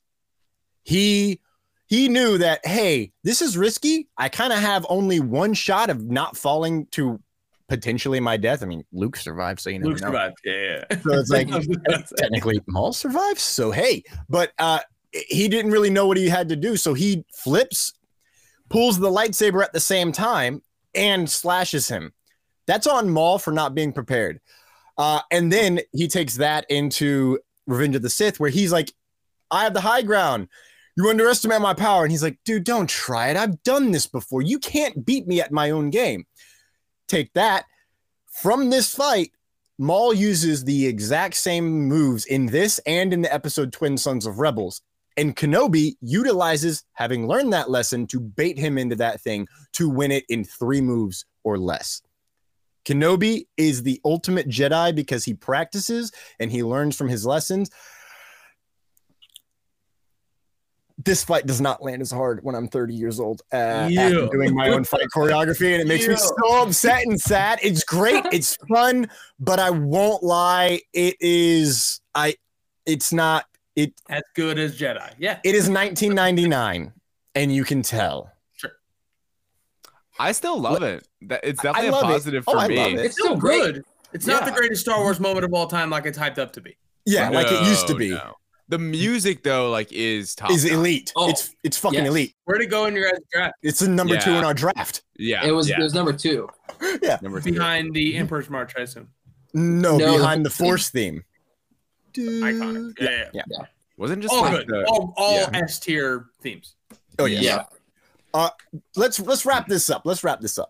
Yeah, yeah, yeah. All right. So for those that don't know, what we're gonna be doing is we're gonna rank these films as we Oh, rewatch them week by week, which basically means we're gonna build our rankings from the ground up. So congratulations to the Phantom Menace for having no competition this week and being our one and only favorite Star Wars movie ever. Uh, Let's go! we did wanna- yeah, shout out. We did want to recap our movie rankings, uh, or what our movie rankings were before the rewatch started. So we're gonna go around the horn, everybody. Um, Matt, we're gonna start with you because you're our guest, and I do want to save Thomas for last because he hates doing rankings. Um, and Matt and I love this shit. And David, I think you like rankings too. So Yes, I like them. Yes. Matt, kick us off. We're gonna go from the bottom up.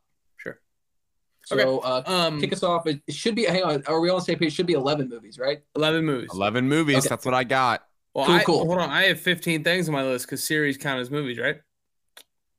Um, JK already. JK. Um, at number 11, I have Star Wars Episode 2 Attack of the Clones. I hate sand. Um, at number 10, I have Star Wars Episode 3 Revenge of the Sith. I hate you. You know what I mean? You know what I mean? See, what- see what I did there? and then Star Wars Episode One: The Phantom Menace. I hate this movie. you know, that's that's the trilogy I went through. But Pod Racing puts it at number nine. Uh, so uh, my bottom three, it is the prequel, Episode Two, Episode Three, Episode One. I think they're all very bad. I think they're a collectively bad trilogy. Uh, Solo comes in at number eight because it's also bad. Um, Star Wars Rise of Skywalker comes in at number seven with tremendous potential to move up, except for the fact that I feel like there's a gap here because at number six, I have Last Jedi. At number five, I have The Force Awakens. Number four, I have Return of the Jedi. And number three, I have Rogue One. Wow. Yeah, yeah. And you were getting on me the other day, Matt. Wasn't getting on you, just trying to see where your brain's at, my man. You know I Ah, mean? getting on me, man. wasn't You're like, how can you put Rogue One ahead of an original trilogy movie? I'm kidding. It's it's it, it was just for the fans, David. But um, yeah, so I have Rogue One at number three because I think it's exactly what New Age Star Wars should be. Um, episode um, four, Star Wars New Hope, comes in at number two because I think it's low key kind of perfect. And uh, Star Wars Episode five, The Empire Strikes Back, might be the best um, action movie ever made. So it comes in at number one. It's also my phone case, which is very cool nice. yada yang. And uh, yeah, that is my um, rankings. It goes original trilogy, sequel trilogy, prequel trilogy after a gapping gator, uh, a crater uh, between the two. Nice. I like it. Matt, that might be the first time I've heard you run down your movie rankings for Star Wars. I don't know. We haven't talked a ton about movie rankings for Star Wars. So uh nice to hear that. Um You want me to go through my MCU? Really quick? crap. no, please no. Real fast. sure? Where was Solo again? Solo is at uh, Eight, number eight, just above the prequels. I think they're all. Okay. Um, I think story wise, they're all equally bad. Solo's production value is, I mean, obviously, it was made 40 years later, so it's not that fair. I think Solo is a good looking movie, a very good looking movie. Um, and the set design, costume design, all that stuff. Big fan of that in Solo. True, nice. Bad Yeah. movie though, overall. Yeah. Um, all right, we'll go to uh, David next. David, tell us what you got. Uh, yeah. So same same starting point. Number eleven is episode two. Number ten is episode one. Number nine is episode uh, eight, The Last Jedi. Uh, number eight is Solo. Number seven, Force Awakens. Number six, The Rise of Skywalker. Number five, Episode three, Revenge of the Sith. Number four, A New Hope. Number three, Rogue One. Number two, Return of the Jedi. On a good day, it's my favorite, but most of the time, number one is Empire Strikes Back. Top four are, I think, a very S tier gap for me and David at least. We talked about this the other day. Yes, I would say that so. that Last Jedi disrespect. That's low. That's very low. we, we have a lot of Last Jedi thoughts. in Jack, this Jack, what about you? Where's your rankings? All right. My rankings. What are my rankings? Here we go. So number 11, I have Attack of the Clones. Number 10, I have The Phantom Menace. Ugh. Uh, number 9, I have Solo. Number 8, I have The Rise of Skywalker. Ugh. number 7, I have Revenge of the Sith. High ground. Uh, number 6, I have The Force Awakens. Number 5, I have The Last Jedi. Number 4, I have A New Hope. Number 3, I have Rogue One. Number 2, I have I wrote this wrong because it switched before we started this rewatch. Number two, I have Return of the Jedi, and number one, I have Empire Strikes Back. That's right, Jack. Same top four. Let's Yeah. go, baby. There it is. I There Top it four really is just a different level. It, Yeah. It's so good. It used to be Return at number one and Empire at two, just because I love everything that happens on the Death Star there. Um, but I did switch it, so I'm like, man, Empire is such a fantastic film. Empire, I think, I think all in all, Empire's a better movie. Luke in Mhm. Jedi might be the best character Star Wars has ever done. You know, what I mean, Yeah. Luke specifically in Jedi is just It's so unbelievable. Even Vader in Jedi is so good. Oh. Vader and all Uh, three are pretty great. and even the and Emperor is the best in that movie. Yeah, any other and- time. in full form, I think. No, no, Exactly. of course. Yeah. And now let's get to the disrespect that Thomas is going to give to Return of the Jedi. Thomas, take. Here, Here it is. I love you, man. I love your brain, Thomas. Never change. Unlimited power. I could mute all of you and get this completely without any bullshit if I wanted to. I, I'm not going to say anything. I dictator. enjoy the fight that's about to happen. Red Tom, Num- you know, just coming in. Number 11. We're all on the pa- same page with this sand situation. Attack of the Clones is my least favorite Star Wars film of all time. Then there's a gap, a decent gap. there's a there's a gap. Number 10 is The Rise of Skywalker. Woo! Yeah. Whoa! Yeah. Number nine is Solo. That's right. Solo's better than Rise of Skywalker. I said it. Number oh. eight, Return of the Jedi. This is Oh my it's a God. Boo! Boo! You suck! Bring it, Oh, my- bitches. I love it. See, it's important to note that I just said that The Phantom Menace is not a good film. Okay. Remember that. This is a head and heart. Heart wins out all the time. I'm a Cancer Moon. What do you expect? Number seven, Force Awakens. Number six, episode one. We'll never not be able to watch it without rose tinted glasses. It can never make it above six. It peaks at six. Hard gap. It peaks at six. Hard, hard gap. I love that. Revenge of the Sith is number five, or I should I say, Revenge of the Fifth. Nailed it. Star Wars: A New Hope is number four. number Four. three is there. It is. Uh, number three is The Last Jedi. Number two is Empire Strikes Back. Number one is Rogue One. My first, my one, two, and three. There's a hard gap between them because I love game changer movies, and all three of those change the game of Star Wars in a different way. Empire, the greatest sequel of all time. Best movie don't- ever made. I- well, I besides Top even- Gun Maverick. Yeah. I don't know. maybe it's the Star Wars in me that I'm like, I guess maybe Top Gun's okay. Uh, Empire Thomas, Strikes what's your Back, four? Sorry. A New Hope. New Hope, yeah. Force Okay, Four. so you're saying there's a gap between. So you have Rogue One at one, two you have uh, Empire. Empire, Empire. three Last Jedi, and then there's a hard gap. Uh, there is a gap. I didn't say a hard gap. Hey, I said there's a hard gap between five and six, and then there's a gap between four and three. the gap between A New Hope and your top three. I know that's what's crazy, man. Head and heart, man. I just love specific movies that change the game.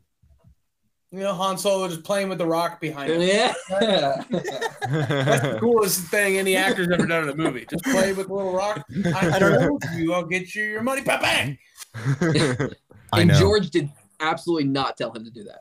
That was a completely Harrison Ford thing. There's no doubt about it. no doubt.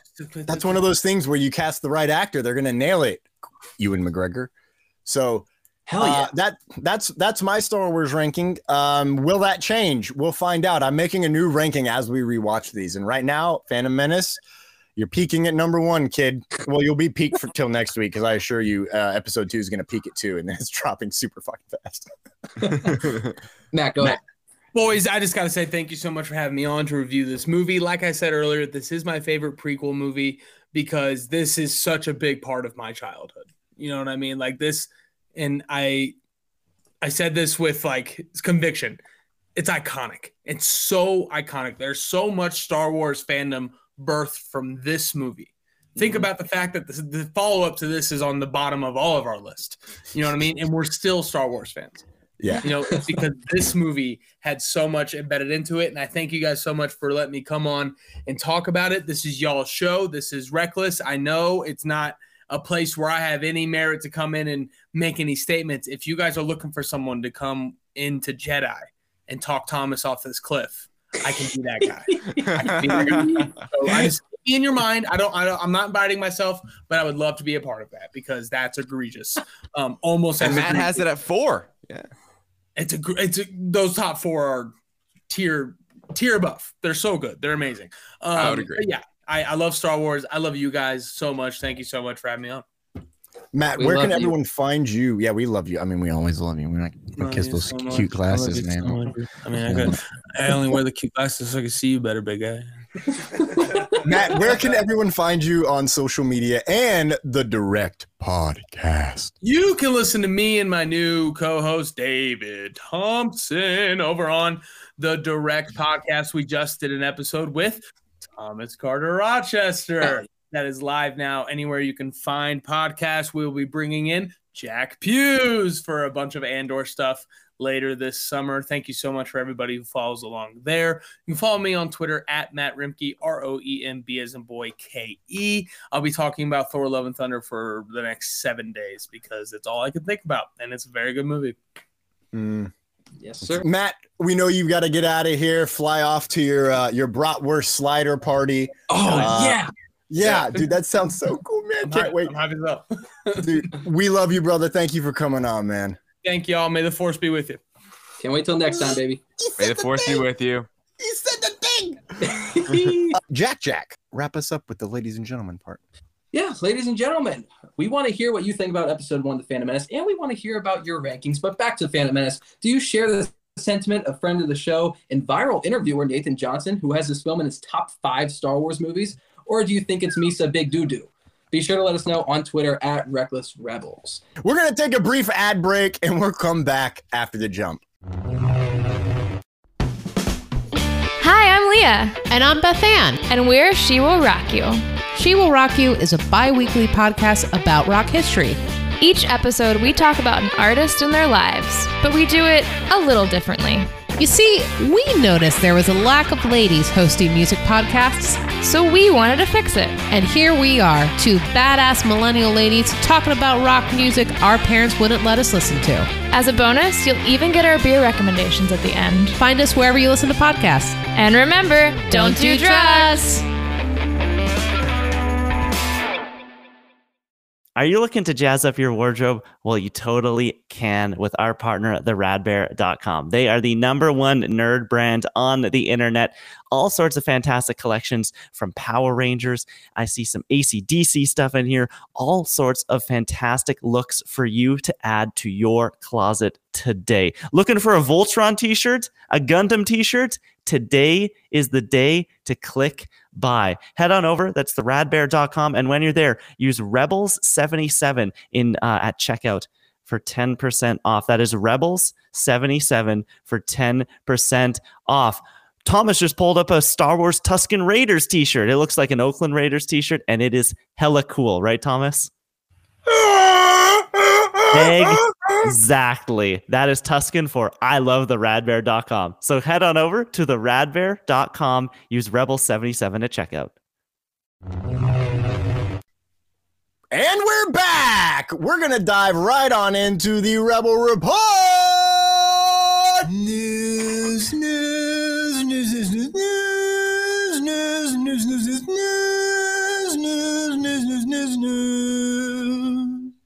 To prepare us for the Rebel Report, we wanted to shift our focus back to Obi Wan Kenobi.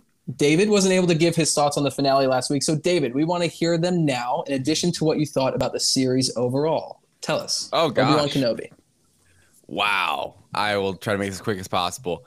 I thought that the the finale really pulled everything in in an incredible way. Like I am I still will fight and we're going to talk about it in a minute that this should have been a movie. Just point blank, it fundamentally it should have been a movie. However, I'm it's kind of hypocritical, but I guess it's just what I think. This is my favorite Disney Plus Star Wars series. Period. I, I, it is my favorite. I and I know I understand it's because I it's because I care, right? It's that inherent mm-hmm. like like we talked about Jack. Let's take a step back. Let's look back. That opening night, it's oh midnight. Oh we're, we're treated with the first two episodes. We're so just inherently invested in it. We sit down, we record the first two. We're just happy, man. We're just having a great time. Like, there's something about this show where once it was done and I could look at everything for what it was, and I think it's very rewatchable.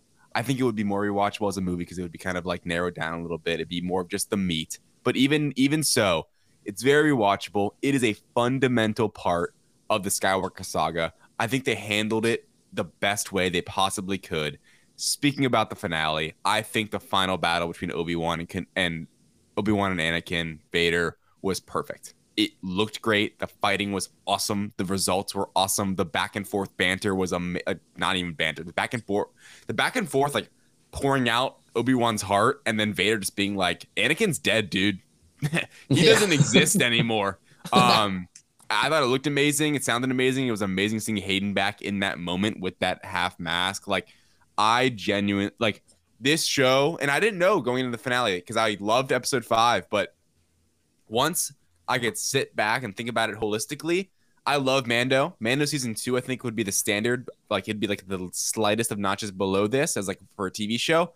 But this just means so much more to me than like Mandalorian probably ever could. Even with Luke coming back, which definitely brings it up a few notches. It was at the end of the day, I adore Obi Wan Kenobi. I actually don't understand some of the critiques that some other people have. I'm seeing on the internet about even. I even think Reva at the end of the day had a really good arc from from one point to the other because I feel like we were just complaining, myself included, of just because we didn't see the next episode, we didn't see the next point, mm. right? We were complaining that it wasn't going to get, it wasn't getting there quick enough. But once it got there, I'm like, this is good, you know. Yeah. This isn't bad. It's not the most important part of the story, but the most important part of the story, I thought they nailed. Uh, so I loved it. I, I all in all, my favorite Disney Plus Marvel or Star Wars show. Um, up there for my favorite Disney Plus series in general with Marvel and Star Wars. And yeah, I think I think it met my expectations, which was is saying a lot because we going into this had a very high expectations, and I'm very um surprised that on like Rotten Tomatoes, maybe IMDb, the scores aren't like higher. Because honestly, I think if this was like Stranger Things and it all dumped at once, I, I don't know, man. I, I feel like this show did really did something special and like treated the characters with a lot of respect and like even helped. Like if you watch Revenge of the Sith, then watch this, then watch New Hope, that is an amazing way of rewatching Star Wars now. Like amazing way of rewatching Star Wars because they, they did it so well. Um, so yeah, that's where I'm at with that. I, I adored it. Uh, at the end of the day, I, I loved it, and I had really sh- I like watched the finale like bit by bit on my phone with a bunch of screaming people around me uh, with like an AirPod in, and I still thought it was amazing. So, uh, a lot Nice. being said, yeah, uh, huge fan David Thompson was of uh, Obi Wan Kenobi. Cool, cool, cool. I'll definitely be doing that between Revenge of the Sith and A New Hope uh, during our, well, I guess Revenge of the Sith and Rogue One and A New Hope because behind the scenes, guys, we're kind of going to double up for Rogue One and A New Hope, which is a lot. but it's we only have nine weeks. True, it is kind of like one movie, and then when you put. Obi Wan in there after Revenge of the Sith, like it's gonna That's flow one movie. so yeah. well. Oh god, I can't wait. And then we mix Andor in soon. Especially with that Oh. extra Vader. Oh, Yeah. so Yeah, much Vader, Vader. Vader, So much Vader. Yeah, that, now Vader. that's that's yeah, episode three Vader, Obi Wan Kenobi Vader, Rogue One Vader, and then obviously original. Oh my Vader. god, that's so. Let's go! I'm Yeah. so excited. so hype. Uh, I'd want to say on Kenobi before we jump into the news part. I rewatched it this past weekend, all six episodes in one night with my nephews, and because they hadn't seen it, and they were like, "I want to Nice. watch it." And I told one, I was like, "Okay, I'm gonna be honest, because you always fall asleep in movies. You might find it boring. You might need to nap." And he was like, "Okay, I might nap." My other nephew's like, "I'm not gonna fall asleep." He's historically the movie kid. I took him to Toy Story 3 when we first when it first came out. He was three years old. I was 18, about to go to college. What an emotional experience for me. Emotional for him too. Wow, totally yeah. different reason. That's like a core memory for him. It's a core memory for me, but That's it's really like, cool. Yeah. It's love and sadness. awesome. I'm like, oh my god, I'm Andy, and I'm leaving That's my like an nephew, and I'm- amazing Oh, like place to be in life for both of you, and seeing was- that movie specifically. yeah. It was really it's cool. genuinely one of my favorite memories that I have with my nephew because of just I'm getting goose pimples. Like I gotta move on, or I'm gonna cry on the show, and you're gonna hear it. Uh, I watched it with them too, and the older one, who I saw Toy Story three with, passed out instantly. Granted, he slept two hours that night, and then my other one's like, "This is so good," and I'm like, "What is happening? Like you reverse role? Like you're sleeping, you're all in on this show." And when we got to that end, and they started fighting, they were like, "Dude, what?" And it ended, and they go, they're just like, "Oh my god, that was so good," and I was like, "Right." I will say, sitting there in one sitting is tough. I did it with Loki, and I thought it was hard just from the information. With Kenobi, there's a lot less information, but it is still hard to sit there for six a hours. long So time. It, it, it would have been nice if I broke it up episode by episode, where you know, or, uh, I would say act by act, where you have you know episode one and two, episode three and True. four, episode five and six, which then you get three movies, which I think is relevant for our news, right, Jack? Jack? Mm. Yeah, I think it is just a little bit relevant. Thomas, uh, not only was Obi Wan Kenobi originally conceptualized as a movie, hmm. but it was going to be a full trilogy. And David's crying again. The direct's very own Nathan Johnson had a chance to interview Obi Wan Kenobi writer Stuart Beattie, who was credited hmm. for writing episodes one, two, three in the series, the season finale. I guess I shouldn't say series just yet. The season finale of the series. Beatty had a lot to say. I cut these quotes up and changed a few things for timing purposes, but the intention behind his quotes are still the same. I'm really going to try to run through this. It's a lot. Um, he said, quote, I wrote the film that they based the show on. So yeah, I spent like a year, year and a half working on it. And then when the decision was made not to make any more spin-off films after Solo came out, I left the project and went on to other things. I just got credit for the episodes because it was all my stuff. When I pitched my Obi-Wan story to Lucasfilm, I said there's actually three stories here because there's three different evolutions that the character has to make in order to go from Obi-Wan to Ben. And the first one was the first movie, which was the show, which was surrender to the will of the Force. The second movie was thinking about where Kenobi ends up. And one of the most powerful and probably the most powerful moment in all of Obi-Wan's story is that moment where he sacrifices himself in a new hope. You know, that to me, that required forethought. That required pre-acceptance that this was going to happen. So that was the second step of the evolution for me. That Obi Wan now has to come to terms with his own mortality, somehow in a prophecy or Qui Gon telling him, and get him to that point where Obi Wan has accepted the idea he's going to die willingly at a crucial moment. When that moment comes up in A New Hope, you understand. He's recognizing he's been on this journey already and he's waiting for this moment. So for me, if I have anything to do with the second season of Obi Wan, that's the character evolution I would take him on. That to me is really interesting and, like I said, universal. Beattie then confirmed that everyone was on board for a trilogy of Obi-Wan movies, three stories, including Ewan McGregor and Lucasfilm. But Solo's poor box office performance was what changed the direction of Lucasfilm's thinking. There's a little bit more here on Reva. Should I read that, guys, or do you just want to talk about this first? Uh, this is probably a good place to start. There's a lot right there. Yeah, is. on the direct podcast, you know, we brought up the story, big story, you know, exclusive from the direct.com. Go Nathan. Awesome. Awesome. Yeah. Friend of the Uh, show. Yeah, friend of the, Friend of show. Um, and yeah, so we did. I so I talked to Artie about obviously like fans of this show, people that listen right now, like you know, my whole thing is that this should have been in a movie. Um, la da da da. But uh, the fact that it was going to be a trilogy, I'm not really and I believe you know Matt was just on.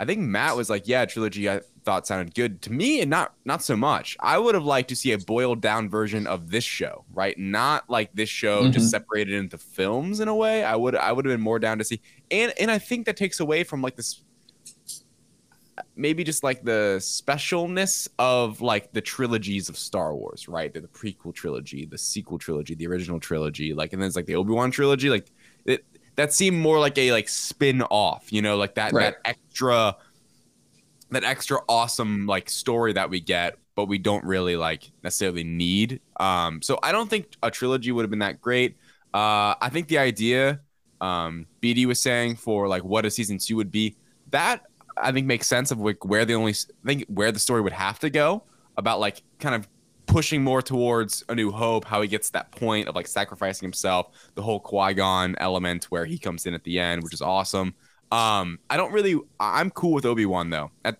at the end of the day it wasn't a movie and i still loved it I, and I still would have preferred it would be a movie. I think I think I would have loved it equally, if not more, experiencing it with fans.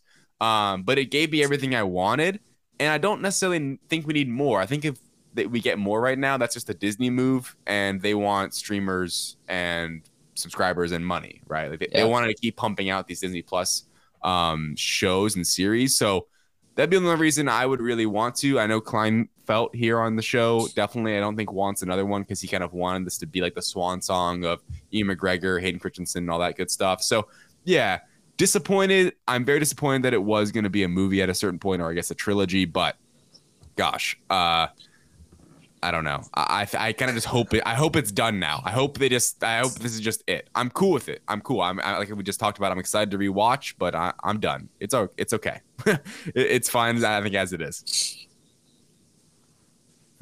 All right, Thomas, what do you think? I can't believe I'm fucking saying this, dude. I kind of wish we'd have gotten to the trilogy.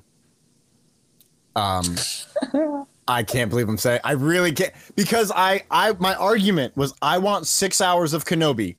I got six hours of Kenobi, but I think doing six hours of Kenobi in a movie format over three movies would have a it would have fucking made all the money dude like this show put it in theaters. Put six hour marathon in theaters. Don't have credits. Just run it end to end. And i guarantee you you would put butts in seats. I guarantee you that shit would probably make a hundred million dollars domestically.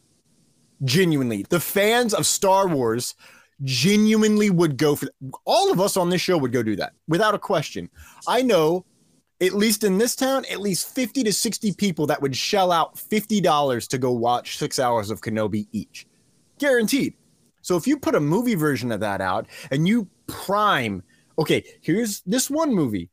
It sounds like this first, what we got in this series was the first movie, right? Just expanded a little bit. Personally, um, I love what we got. And you can tell that this was adapted from a script for a film, especially when you watch all four episodes or all six episodes in a row. If I had to cut out some stuff, it would pretty much be the entire episode four. It would be half of episode three, and it would be about 15% of episode two, right? And then that's a really long, that's like a three and a half hour movie, but in terms of the what we get in it is where I'm saying, hey, that's that's where the plot rides the best, right? There's not as many, I won't say lulls, but in four, coming off of three into four, it is a juxtaposition of energy and and tone. Um, so it's which I mean, to be fair, is the same thing as episode three and episode four when you watch the Skywalker saga, which we'll get to later on in the future in you know three and a half weeks. But two and a half weeks? I can't math. Um, I think this would have been amazing. And here's what pisses me the fuck off the most, man. I'm I like to be positive, but I swear to fucking God, if they don't learn that it's not the poor box office performance of Solo, it's actually when you market something, hey, here's a movie you should love, The Last Jedi. And the fandom menace comes along and loses their freaking minds because they can't maintain what a good story is. This movie sucks. Why would Luke do that? Why would he say that? I don't understand the plot of what's going on with Finn and and and Poe and and what's her name? I don't even care about Rose. Like they're just gonna bitch and moan in the whole fucking plot. The whole point of the fucking movie. I'm losing my temper here.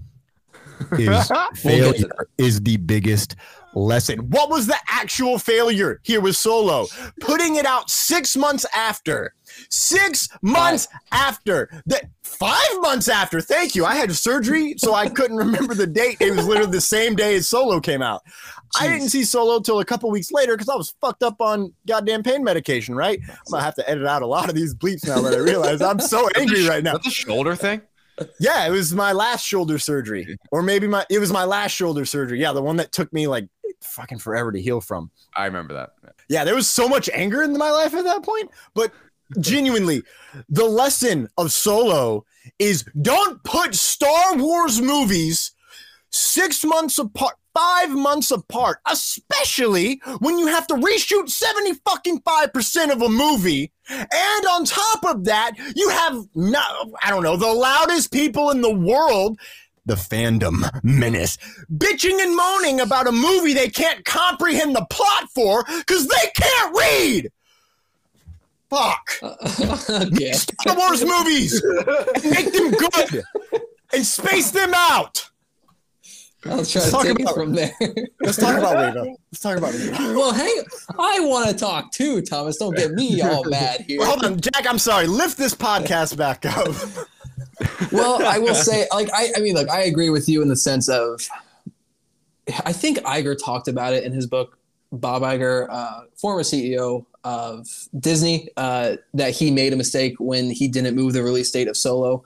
Um, even if The Last Jedi wasn't one of the most controversial movies of all time, you still don't have Solo come out five months after. Like you haven't earned the right that like Marvel has earned over the years to be able to just constantly put out content. Like Marvel wasn't always what it is now, where they have like series upon series upon series upon movie upon movie. Like it, that's not how it used to be. They had to earn that right, and they got people invested. Star Wars at that point hadn't earned that yet, especially coming off the Last Jedi, which wherever you stand, it it is so controversial and then you have solo which doesn't really play into the current storyline that's happening in the sequel trilogy and it doesn't even have that big of an effect on uh, the original trilogy in my opinion. Like it just it just kind of Solo, yeah, no. yeah it, it just kind of seemed like it was there you know uh, both in tr- a marketing sense and a story sense. Um, as for this trilogy it's funny. If you continue so he said the first movie is basically what we got in this show. They just kind of stretched it out a little bit if you tell another Obi-Wan story, if you if you wanted to tell three Obi-Wan stories, I think you have to make this a show. If you tell one, I think you have to make this a movie. So like I'm kind of all over the place with how to feel about it because I don't want a full trilogy. If they did anything with a movie with Obi-Wan, I think it should have been one and it should have been the story we gotten, just cut down like both uh, David and Thomas have mentioned. Um, for a trilogy, you know, because if if the first movie is about this whole Darth Vader thing and Obi-Wan, do do we think the second and then a third movie can put butts in seats like that first one can? Because Vader's probably not going to be in it. He actually says in one of the quotes, I don't know if I cut it out, but he says in one of the quotes that Vader's obsession with Kenobi for the most part was going to end after that first movie. So I assume he wouldn't be in uh, in the second movie and the third movie. So I'm like, like I, I'm sure they would be interesting, like they'd be interesting movies, but are they really going to put butts in seats like what we just watched would have done? That's kind of where I'm at on it. Thomas, go ahead. I know you have a thought. I rescind my statement on the trilogy. I didn't. Know that. I, I didn't see that in My the bad. quote, so I think I, it's all I good. think I cut it out. I think it's I okay. cut it I, I'm still mad about the solo quote. So so yeah, I mean, look, if they do give us a season two, I would love to, like I, I think the story that he's talking about with like a season two or a second movie is perfect for TV, perfect for Disney Plus. I don't know if I want to see that though. I am happy with what we got. Do I wish it was a movie? Yes, but it is what it is. I still loved what we had. Uh, moving on to his other parts of this quote because he wasn't done. He informed the director that Reva was his creation. The only difference was that his version of the character didn't know Anakin was Darth Vader. He still killed her friends, he being Vader. Vader still killed her friends and tried to kill her, though. Uh, he said, "quote She believed the lies that the Jedi were plotting a coup to overtake and get power and all that, but they were stopped by clones. So she believed that's why she's hunting Jedi because she believed the Jedi are the worst, basically. He went on to say that in his version, Obi Wan was the one who told her that Anakin is Vader, and that's when she realizes she was wrong the whole time. He had Reva save Kenobi by sacrificing herself, telling Vader she killed Kenobi. And because of that, Vader killed her because obviously he wants to be the one to kill Kenobi. Uh, Beattie states that he wanted her story to end there. Uh, no other Inquisitors were initially to be included, only Vader as the big bad, uh, the big overall villain, uh, going one on one with Kenobi, with Reva in between them. Uh, again, this all would have been in his first movie of the trilogy. Uh, so, Thomas, we'll go right back to you um, on this one. What do, what do you think about Reva dying initially? And obviously, they kind of rewrote that for the show to continue her story. Uh, are you happy with that decision? And then, any other comments you have on this? I will say, I think what we got in terms of the story of Reva is so much better and more complex and layered um, and multidimensional, and it allows for a better acting story overall. Here's here's my thing. People complain about Reva. It's like she's one note, she's one note. Oh, we saw this the whole time. Oh, beep bop boop. I can't read still. I'm so sorry, people. I'm just uh, sorry to uh, I'm sounding like the Phantom Menace. Uh, I should probably pump the brakes here with my uh, toeing the line of balance. you become the very um, thing you swore to destroy, Thomas. Well, from my point of view, the Phantom Menace is evil, and I'm just kidding. no, I, I truly love what we got with Reva, and I think um, I love the idea of her believing the propaganda. Yeah. That's fun, but yeah. then going and being like, "Oh, I was wrong." Well, let me go s- tell Vader that it's essentially sacrificing herself.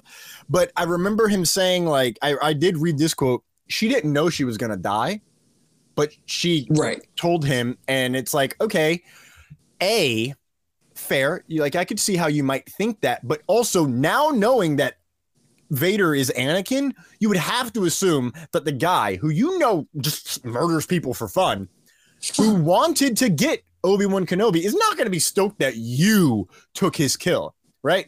That is a total dark side thing. Like if she took the kill of, say, another Inquisitor, obviously there's going to be revenge wanted. Well, I can't kill Kenobi, but I can kill you. And I like how they kind of took that, spun it for Reva in the sense that I can't kill Vader, I can't kill Kenobi, but I can kill this Luke Skywalker kid that could, or this this kid on Tatooine. Sorry, she doesn't know it's Luke Skywalker. I'm gonna stand on that hill and die. Uh, this this kid on Tatooine is important to Knaber, Knaber, Knaber, which is Kenobi and Vader in their ship name that I just made up in my head on accident because I'm dyslexic. Um, that's the only reason she goes after Luke on Tatooine, and I think uh, her I hate the Star Wars trope of I was a bad guy, now I'm good, now I'm dead. I hate it so much. I hate it, hate it, hate it. So what we got is exactly what I love about Reva. And if they took what we got in this show and put it in the movie, I think it would have landed overall better eh, for for everybody. Um, I'm excited to hear what David thinks about Reva, though. Yeah, me too. Thanks, guys. I'm happy you guys are excited. um, yeah, I don't know. I, I think he's like, thanks, guys. I don't know. um, literally. No. Um, sorry, man. I'm, I'm trying to remember even what. Oh, right. So, I think what they ended up with with Reva was fine. Uh, I think they kind of fleshed things out, specifically when you mentioned like how it was just Vader and then just Reva and then Obi Wan. Like Reva was just in between obviously you flesh that out. There's got to be more Inquisitors, a little more going on. I didn't love in the finale, like we have that whole Reva moment, but for the character, it makes sense, right? Like she's gonna go kill, you know, do kind of like do what she feels like she must do, and then she can't go through with it. I thought it was a good character moment for her and how it played out. So, I mean, honestly, kind of what I've noticed from the interview is it's almost like going walking through like the writing process and how things get fleshed out. Yeah, you know, right. like something started with an idea and then you see it get more fleshed out like oh mate wait how can we do it a little bit differently? How can we tell the story a little bit better? Um you know quote unquote better just changing things up a little bit differently. Um and i think both would have been effective but i think the way they ended up doing it was like perfectly fine for me. Because like i said earlier like i think the way the whole Reva thing played out was was well done. I, I thought she was a good character in the end. Yeah. Yeah, I'm. Yeah, I, I agree with both of you guys. I think I really like the idea of her believing the propaganda that Palpatine was pushing, um, and her not knowing that Anakin was Darth. I think you know he was kind of saying that it didn't make sense to him why she would know that he's Darth Vader. I think she's smart enough to kind of put two and two together. For me, it's just it is an in- interesting like what if or proposition that she didn't know and that she did believe the lies. I think that would have been an interesting character choice. But yeah, I'm with you, Thomas. Thank God they didn't kill her. They do that. So I mentioned it in our finale. I'm like, thank God mm-hmm. they didn't kill her because it's such a Star Wars trope of like, oh, I turned good and now I'm dead. Ugh. Like, fuck off. Like, stop. Let, us do something new. Let's do something different. Sorry, I, I, get a little mad about that. Um, specifically with Ben We're Solo. getting feisty in the news are. section, the Rebel Report today. The, the Listen, y'all were is... feisty on the Phantom Menace all night long, we and then Solo True. was dropped into a comment, and I, I lost my shit. um, so yeah, I'm happy that she lived. Um, yeah, my only complaint with her, really, at least in the finale, was the stuff with Luke and then Owen and Beru. I didn't find it all that engaging just because I knew that they were going to yeah. live. I thought the show did a good job with that throughout, like making me care about the characters, even though I know what happens. That was the one time it failed for me. Um, I like it, or I don't like it all the way up until where she's about to kill Luke, and then she starts seeing herself in Luke and like is hesitating. From there on, I think it's perfect. I think it's a great character study, and I love how it parallels the themes of Obi Wan's character arc. Like they're those arcs are very parallel to each other, and I love that. And if you kill her, I think it kind of takes away from that. Like I love the message of what matters now is who you're going to become. That's a and it's the same. Obi Wan needed to hear that too. I think he, he needed to hear himself say that. Um, so yeah, I dig it. Um, Before we move inter- on, go ahead, oh, Thomas. I, I got one thing. This confirms what Deborah Chow said, which was uh Maul was never involved when she was because if they took the script right. from this movie, it's very clear Maul was never mm-hmm. around in this time frame at any point in a story. I'm so interested in the actual like the whole development of the show because I didn't look up Stuart Beattie's uh, like previous projects, but I remember THR coming out with an article, like an exclusive, back in like 2017, saying that Lucasfilm hired the writer to oh my god I forget the movie's name. It's a it's not a big movie but it's kind of popular. Um, that they hired a writer. I don't think it was Stuart Beattie um, to write the movie. And I was thinking maybe that's when Maul was involved and then maybe they got Beattie on uh, and that's when the script started changing. And then of course they changed it to a show. I, I would love to know and we're never going to know this but I would love to know like the whole timeline of just the process and the behind the scenes of how this show was made. I think it'd be very interesting. But David it's interesting that you mentioned the writing process because we're kind of going to get into a topic about the writing process. Uh, is Taika Waititi's Star Wars movie actually going to happen, guys? I don't know. Uh, director Taika Waititi spoke with the Wrap about where he is in the development process for his Star Wars movie. He shared that he's still working to quote figure out what the story is unquote while working on all his other movies. He also chatted with Slash Film about what he's bringing to the table with his movie, although it's still early in the process and he hasn't completed the script yet. At the moment, Waititi is currently throwing everything at the wall to find the right ideas that he can use in the movie. Finally, when speaking to the New York Times recently, Waititi had this to say quote i'm trying to write the star wars idea at the moment i've got to see how that goes because once i submit it that might determine when it gets made or if it gets made even unquote only a few weeks ago, Lucasfilm president Kathleen Kennedy confirmed that Waititi's movie is set to release sometime in late 2023. I think we can go ahead and say that's probably not going to happen at this point. But um, David, I, I got to kick it over to you first because we all know your sentiments on the Star Wars movies and how Lucasfilm is treating the movie side of the saga. So please tell us your thoughts on this. I just feel like I'm going to be beating this horse until we get something official because it's just it's just not surprising. Hey, hey, man, you worked over at Marvel and Disney, did a great movie. It was in space. Apparently, it was in space. Hey, you want to you want to do a Star Wars movie? Okay, okay, we'll we'll announce that. We're going to announce that. Taika like a nods. He's like, "Oh, that would be cool. I just worked on Star Wars. That would be that would be cool." Captain Kennedy's like, "All right, book it. Awesome." Goes up on stage. We have a Taika Waititi movie coming out. Here's some weird, colorful logo. Yippee! right? It just drives me nuts. They have absolutely no idea what they're doing with the films at Star Wars. Like they, they have no they I know more about what's happening with the films than anyone there. And the answer is they have no idea. They know nothing. They are doing nothing because they are lost. Clearly, like I, the whole this is it's driving me nuts. Announce something official when it is official, right? You would never see Marvel do this. You would never see Marvel be like, "Hey, we have a we got someone doing something. Someone you someone you've heard of, someone who did something else successful. Oh yeah, they're doing something. Okay. All right, cool. It's just it's like, all right, en- enough is enough. At this point, like please give me something tangible. Let me know when the story's ready, Taika. I'm sure it's going to be good.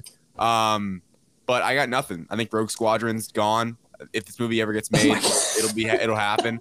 Um, and I think Rian Johnson's thing's never gonna happen. Um, Jesus. I, I I have no faith. I don't. And I'll be honest. I think from a business standpoint, I think they are just focusing solely on building out Star Wars on Disney Plus. I mean, you saw that Entertainment Weekly cover. They were saying Yeah. like all of them were there. They, this is this is what Star Wars is, and I think it's almost in a way it's kind of shameful that they're even like trying in a way, like they they're trying to do this like fake film thing. Taika's out here like, dude, I don't know what the fuck it's gonna be about. Like I haven't, I've barely written anything. You, uh, you know, he he does he has no idea. So, which I don't blame him. This isn't an anti Taika thing.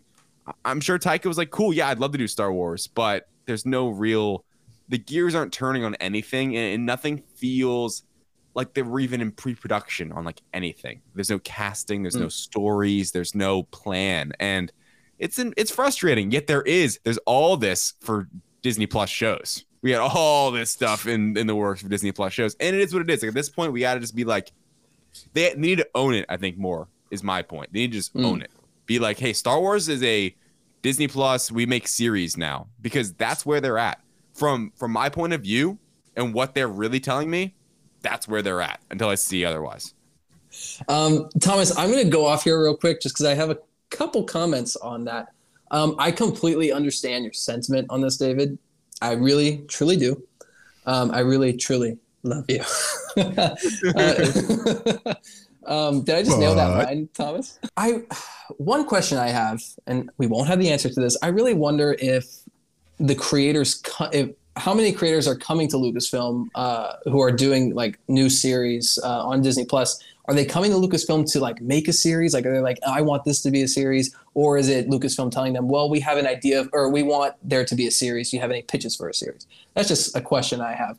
But in terms of Taika, I think what happened, I, and I said this on the podcast once. What happened was in 2020, uh, Disney Investor Day, Lucasfilm felt the need to give some guidance to the fans on what they're hope. planning on doing. Yes, give us hope because at that point, Mandalorian season one had come out. Rise of Skywalker just ended kind of on a whimper, at least in terms of, of uh, critical reception.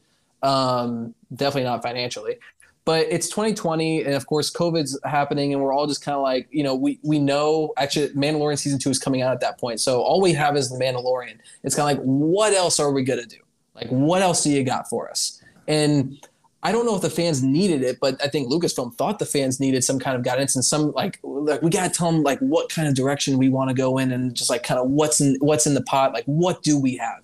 Then i think they had probably just signed taika on to write this thing and they announced it kind of like you said david i think it was a little bit more you know had a little bit more business flair to it A little more formal said. than that? yeah a little bit more formal i think they did officially sign him on so he said yeah i'll do it um, Let the record show I don't actually think no, what I, I laid out it.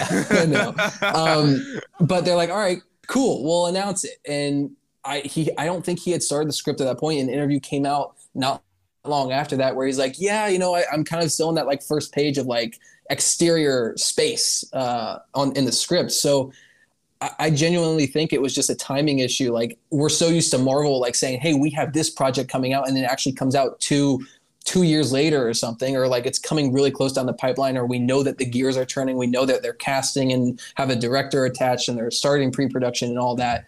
And with Lucasfilm, I just think they were in a different place and they're just like, we got to give them something. We got to, you know, kind of tell them somewhat of our strategy right now. Most of that's Disney Plus, but also we kind of have this going on. We have Rogue Squadron that we're kind of working on, you know, all very early in the process. So I just think it's a thing of Taika. He's very busy.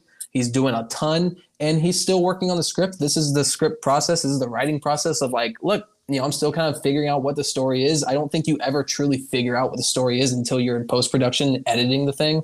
But even then, I don't know if you know what the story is. Um, and I- am not worried. I think this is going to happen. But like you said, David, they're focused on Disney Plus right now. They're pushing that right now. Um, and I'm okay with it. I've accepted it. And I like the idea that Star Wars movies in the theaters can be an event. Like it's gonna have that electricity, that hype. You know, that's something I've kind of been missing from the last few MCU movies because we get so much. I like the idea if we wait a little bit longer, it's like, all right, Star Wars is back in theaters. It's gonna feel like a moment. Maybe not as hype as Phantom Menace or Force Awakens when those came out, but something along those lines. So yeah, I'm all over the place as you can tell. But Thomas, where are you at with all this? Are you as cynical as David? Are you kind of hopeful like me? let's start with Disney Plus Investor Day or whatever it was called, right? Um, we should remember that that wasn't really originally designed for us. It is called right Investors Day. Oh my gosh! So yes. that is something that they're going to tell just their investors. In my opinion, the only reason we were cued into anything was COVID. There was no Comic Con. Wow. There was no D23. There was nothing going on in our lives. A lot of people were not in a good place in life. Like a lot of people were genuinely on the verge of dying, having people die in their lives, were confined to their home. There are some people who are still confined to their homes because of their own personal health and how it relates to COVID and they in, in the vaccine and all that good stuff. They literally can't go outside because they have a disorder that could cause, I don't know, them to get the worst sickness of all time and die within 30 days. There are genuine people like that. So we have to do remember that it's called Investors Day. Everything they laid out was like, oh my God, there's so much happening at the same time, most of us were like, um, we have way more questions now about Star Wars. Marvel, we didn't have questions. We trust Marvel. Right. Marvel is proven. Everything from Disney Investor Day, Marvel, if I'm not mistaken, except for She Hulk, has come out, right? I think that's the only I thing so. that hasn't come out that they talked about at Investor Day for Marvel. Star Wars, we have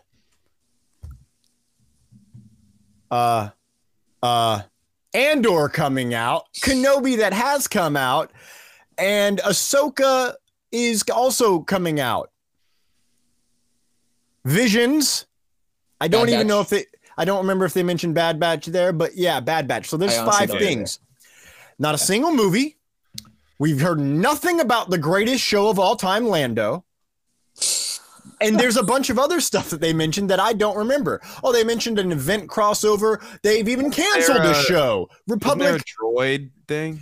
Oh yeah. Um, oh yeah. Um, Star Wars droid. A droid story. Droid story. I believe. A droid, yeah. a droid yeah. Star Wars. A droid story. What a name. That's supposed to focus, I think, sometimes on C3PO and R2 or whatever. Yeah. And if it's not animated, I don't understand the point of it. But anyways, now we have Tales of the Jedi announced and coming out and footage and animations already. There's so much else happening in Star Wars that was not mentioned at Investors Day. Back to Taika. My two things here. Is he fucking with us? He very well could be. It's Maybe. a Taika thing. You know how often he likes to troll people like, oh yeah, no, I'll ruin I ruin Thor, and I can't wait to ruin Jane Foster for you in this one. It's gonna be great. You know, he's just hey, hey, hey, man. Uh, my Taika impression was just so bad at first. I should have started with hey, hey, hey, man. I wrote the script. I'm, I'm, trying to write the Star Wars idea at the moment. I've got to see how that goes because once I submit it, I might determine when it gets made or if it gets made. Even I don't know. Uh, I mean, he's in the process. He made our flag means death. He's still an executive producer, technically, on what we do in the shadows. He's just now about to have Thor: Love and Thunder come out, which has been his main focus if I'm not mistaken, he hadn't even won the Oscar for Jojo Rabbit yet. Am I right? I don't remember when Jojo Rabbit no, came out he, in 2020. No, it was 2019. 2019. He had won it at that point. Yeah. Okay. Okay. So you know, there he was doing a lot as He has that soccer do. movie coming out. I don't know if Next Goal Wins, which was filmed I think before the pandemic, and it still hasn't come out. So there's that too. Just to throw Yeah. that there. Okay, so he's got all these all these you know uh, irons in the fire, as as they say. so he could genuinely have had this already written, or he could be telling us the straight up truth, and he just hasn't had it written yet because, as he's mentioned in other quotes that we've talked about on the show, it's all about tone in Star Wars. We just talked about the Phantom Menace. I think we can all agree that there are few moments in that movie that have the exact tone of Star Wars that we all know and love. I could argue it's because it's at a time period that we literally will never see again in a live action version. I don't think we'll ever go back to Phantom Menace era live action. So it's like, okay, fair. But you still have to land it. Need proof? Solo. Need proof? Uh Rise of Skywalker, like uh, the sequel trilogy. A lot of what people love about the sequel trilogy is like, well, at least they get the tone of Star Wars, right? You make a good tone, people will forgive it easier. Except for me, apparently. Sorry, of Skywalker. Uh, I don't know if he's made this, and I do. I, I have no fucking idea if this will ever come out. And if it doesn't, I'm gonna cry. I'm gonna cry a lot. But he is about to do an episode in season three of Mando. So he is still working on things coming forward with Star Wars. So there's there is hope, but hope is all I have. Yeah. That was very long winded. I apologize. No, it's okay. I mean, look, uh, it, you you mentioned it or you said it. Like they have to land it, and coming off a sequel trilogy, the sequel trilogy of the Skywalker saga that didn't land for a ton of people, you have to get it right. And I think they want to get it right, and so I have no problem with them taking their time. Uh, special guest George Lucas is in here. He he has some thoughts about Lucasfilm uh, and what they're doing uh, with the saga. George, what what do you have to say? Oh yeah, you know, you know, Kathy's just kind of fucking up my franchise. You know, whatever. You know, the- the whole point was Darth Vader. He was the saga, and you know, Disney. You know, Bob Iger. I, I trusted him, but you know, it is what it is. Misa Poopa. Good night. Thanks, George. Thank you, George. George. Thank you, George, so much. That was that was great stuff. Great stuff. I can't Um, believe we real got quick, him, this is- dude. You know? Well, you know, I thought it. we'd be casual about it. I thought we'd be casual. Like, no biggie. it's just George Lucas. He's just Yeah. making movies for his family. Like, it's no big Yeah. deal. Like, You remember when Matt called us out earlier for saying he'd never come on our show? Nerd. yeah, what the fuck, man? Take it easy. What's this reckless rebellion? The hell? Um, this is something that we don't really need to talk about. Uh, for like, like we don't need to talk about it at length. It's just something that I wanted to mention personally. Um, according to data from Samba TV, the number of Disney Plus users watching the finale of Obi Wan Kenobi surpassed that of the Book of Boba Fett's final episode. While Book of Boba drew about 1.5 million viewers in a five day time span with its finale, Kenobi did 20% better with 1.8 million in the same time frame. This makes Kenobi's concluding episode the highest viewed Star Wars finale yet on Disney Plus. Uh, the season one finale of Loki is still the most viewed Disney Plus finale overall, with 1.9 million viewers over five days. So, just kind of want to throw those uh, statistics, that data out at everybody. Cool. David, thoughts? You're a box office guy. What do you think about these home office statistics? Home office stats. Um, I think it's interesting. Does this is it saying that Book of Boba Fett's finale was the highest Star Wars finale? Mm-hmm. It's not Up until Obi Wan. Yeah. Well, interesting. I, I guess that's just because of the subscriber count on Disney Plus. Um, and Mando and Baby Grogu. I mean, yeah, right. This the connection, the Right. connective tissue there, like it was kind of Mando 2.5. Um, pretty interesting. Uh, Loki does not surprise me. It remains number one. Um, I feel like that show really had the grasp of like the public eye more than like any other. Clearly, more than any other Disney Plus show, more than any other Marvel Disney Plus show specifically, because I know um, on this same topic, and it's interesting because you know they're very closely connected because they release in the same day. I think Miss Marvel, um, I think has the lowest uh, viewership rate so far of any Yeah. Marvel Disney Plus show, um, which is a shame because I love that show, but also not too surprising. I actually almost I, the one thing I think I'm most surprised about is that Obi Wan's wasn't higher. Uh, I could almost see. I, I feel like because he is, it's Darth Vader. It is a legacy character. I could have seen where it was even higher, higher, higher. Um, but it's not surprising. It's the highest so far. Um, and I'm I- still I'm still not surprised Loki's number one because I feel like that show everyone collectively was more into somehow. Right. Um, I will say, I think part of the reason, not the entire reason, but partly uh, why Obi Wan, because I expected Obi Wan to do better as well. Um, I wouldn't have been shocked if it beat Loki, um, just because this is Obi Wan Kenobi, this is Darth Vader. But it did have a Miss Marvel episode come out the same day, and it had Multiverse of Madness drop on Disney Plus the same day. So Yep. I don't know how much those affected uh, the viewership, but I'm sure it played some kind of factor. Yeah, that's a good point. It definitely did because I know people who watched Multiverse of Madness um, because they were waiting on family to get back into town before they watched Kenobi. They didn't watch it till over a Mm. week later. I watched the. I did my binge before they watch the finale. So I do. I, like, Yeah. It's it's a thing. Here's another thing to think about. A lot of people like. I don't. I don't know if families were watching Loki the same way, right? Families is exactly what this show is kind of about Kenobi and Star Wars. So Yeah. having all these things drop on Disney Plus at the same day very much, I think, affected it. Um, and, you know, it's, I mean, what is it? 0.1 million away, right? Yeah. Yeah. Like, that's it's not, not very, a- it's not yeah. far. And if you think about it, if, say, you only had that come out, I think that's where people go and only go. I think too, uh, just with like TV in general, like unlike a movie, there's less like we like these stats talking about like within five days or whatever. There's less. It's less pressure to go see this immediately for general audiences than it is for like a movie. I feel I feel like for a movie, you there's an excitement to go and seeing it opening night. For this, I think a lot of people still wait on Disney Plus shows, then like binge them a little bit as they go. So uh yeah, not surprising stats, but interesting nonetheless. Thanks, Jack, for uh, that little Yeah. tidbit. I love how I said we didn't need to talk about it all that much, and we still we just found a way, guys. I love us. I love the rebellion. it's fantastic. Uh, if you want to know all the latest about the Star Wars universe, be sure to check out the direct.com. And everybody, cite your damn sources, please.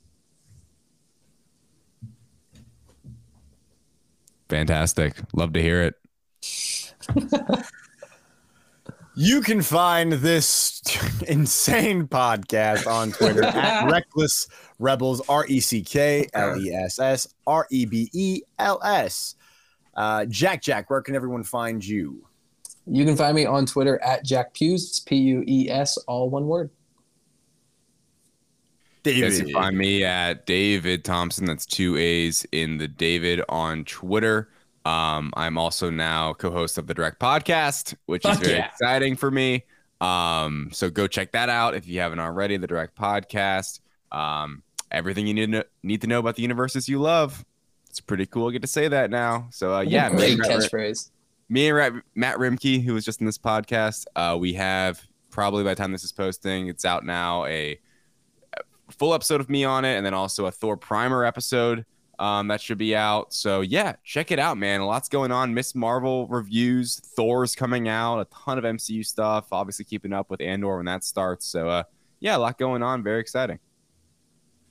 You can find me on Twitter at TC Rochester Act. That is T C R O C H E S T E R A C T. I also do a whole nother podcast called Light Thunder Action that uh, David used to be on, and then he left me to go get paid, which I don't fucking blame him.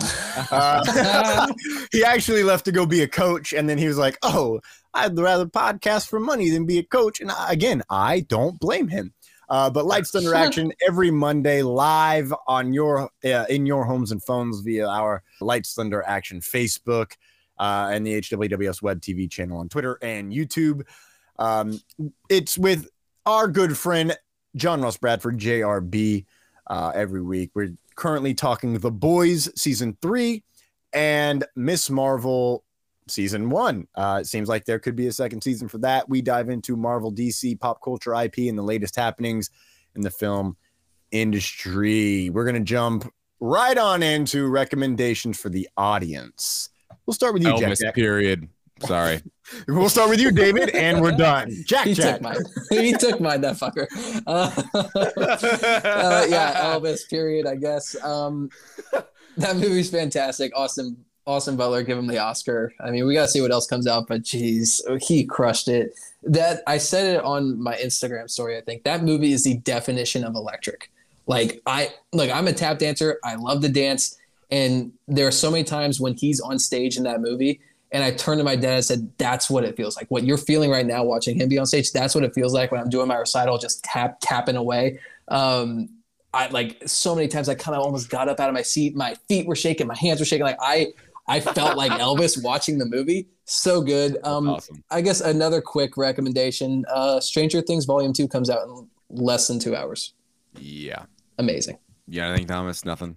No, Watch the he's done. boys. Watch Oh, Miss yeah, Marvel. the boys. The boys I is was. I, I was not gonna lie. I was like, what have I fucking watched lately outside of Star Wars? I watch a lot of Star Wars, kids. Shocker. Phantom Um, Menace. um, the boys season three. I was just sent a message that time of recording 9:39 p.m. Central Standard Time. Episode seven is out right now. It came out early, so um, that's going to be a lot of fun to dive into. Watch the boys. Watch Miss Marvel.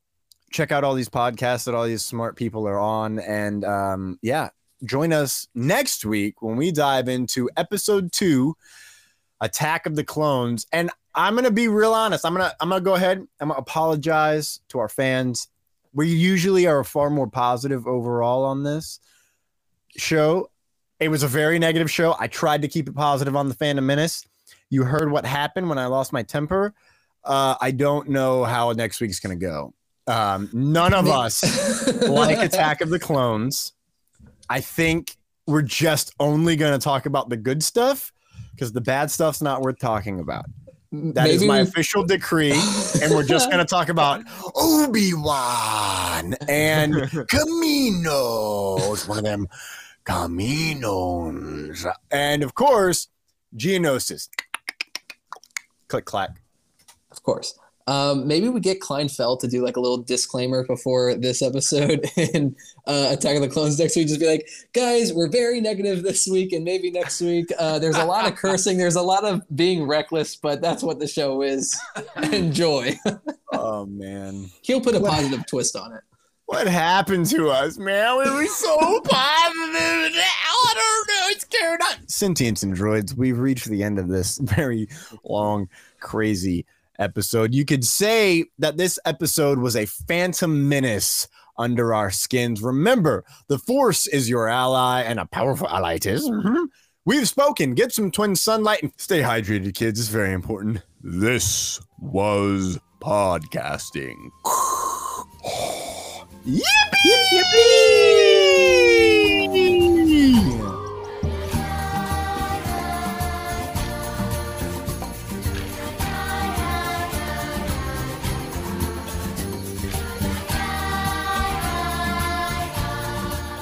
Are you an angel? I am an angel. Thank you very much, little Annie. What? I'll be talking about Thor: Love and Thunder for the next seven days because it's all I can think about, and it's a very good movie. Mm, Yes, That's sir. Yes, exciting. sir. I can't wait. Thomas, you're gonna fucking love it. Dude. I'm literally shaking in my Thor vest right now. Oh, I, know, I can't wait. Like I thought about that two or three times watching it last night. Thomas is gonna love this. Like, I know. I'm upset. Try I'm not not seeing it with Try not Thomas opening night. Honestly, Come we in. saw. We saw. Come in. I bought my ticket today. I'll, I'll refund it and get a new one. I I already got all the tickets lined up for the the IMAX. David goes to the movies with eight people at a time. It's like true. You, you're not gonna. true. You need Thomas Yeah. Thomas is very aware of this. We've been there. Oh God! Remember when we took ten to Venom? What a what a moment in we history. took a lot to let there be carnage. Let me tell you. Uh, Feels Yes. bad. Phantom Menace is better than Venom 2. I'll tell you that right now. oh God! Oh, Attack of the Clones is better than Venom 2. this that's a good debate. I don't know. That's Let, interesting. let, there, let there be carnage. That There's some fun there to be had. I don't know. What's the redeemable Anyways. part of Attack of the Clones? Anything Obi Wan, and The the detective. first Obi-Wan. battle of Geonosis. Especially Obi Wan sitting at that diner with that guy, and as the other guy's talking, he's just like Obi the Wan. whole time he's just like, yeah. Uh-huh. Obi Obi Wan does so much coke. In Star Wars, man. It's crazy. it's crazy. We don't talk about it enough because he's so No. nice in English, but like he's just kind of bobbing his head around. He's never with anybody. He's always He by himself, sticks, especially in Phantom Menace, where he's like, "Yeah, no, stay on the ship. Yeah, all right. You know, I'll stay on the ship. Trust. Fun fact: the Obi Wan Kenobi series on Disney Plus is all about him going through withdrawals. That's the whole point Right. of the show. Right. And, and Mm. cocaine withdrawals is definitely just chasing a little girl and not being able to grab her. That is so Forever, dude. wrong out of context. Kids, don't do drugs. Definitely don't use death sticks. Definitely don't do spice. Don't grab little girls. Don't do anything. spice. Definitely don't do the spice. Don't grab anyone without consent. Amen.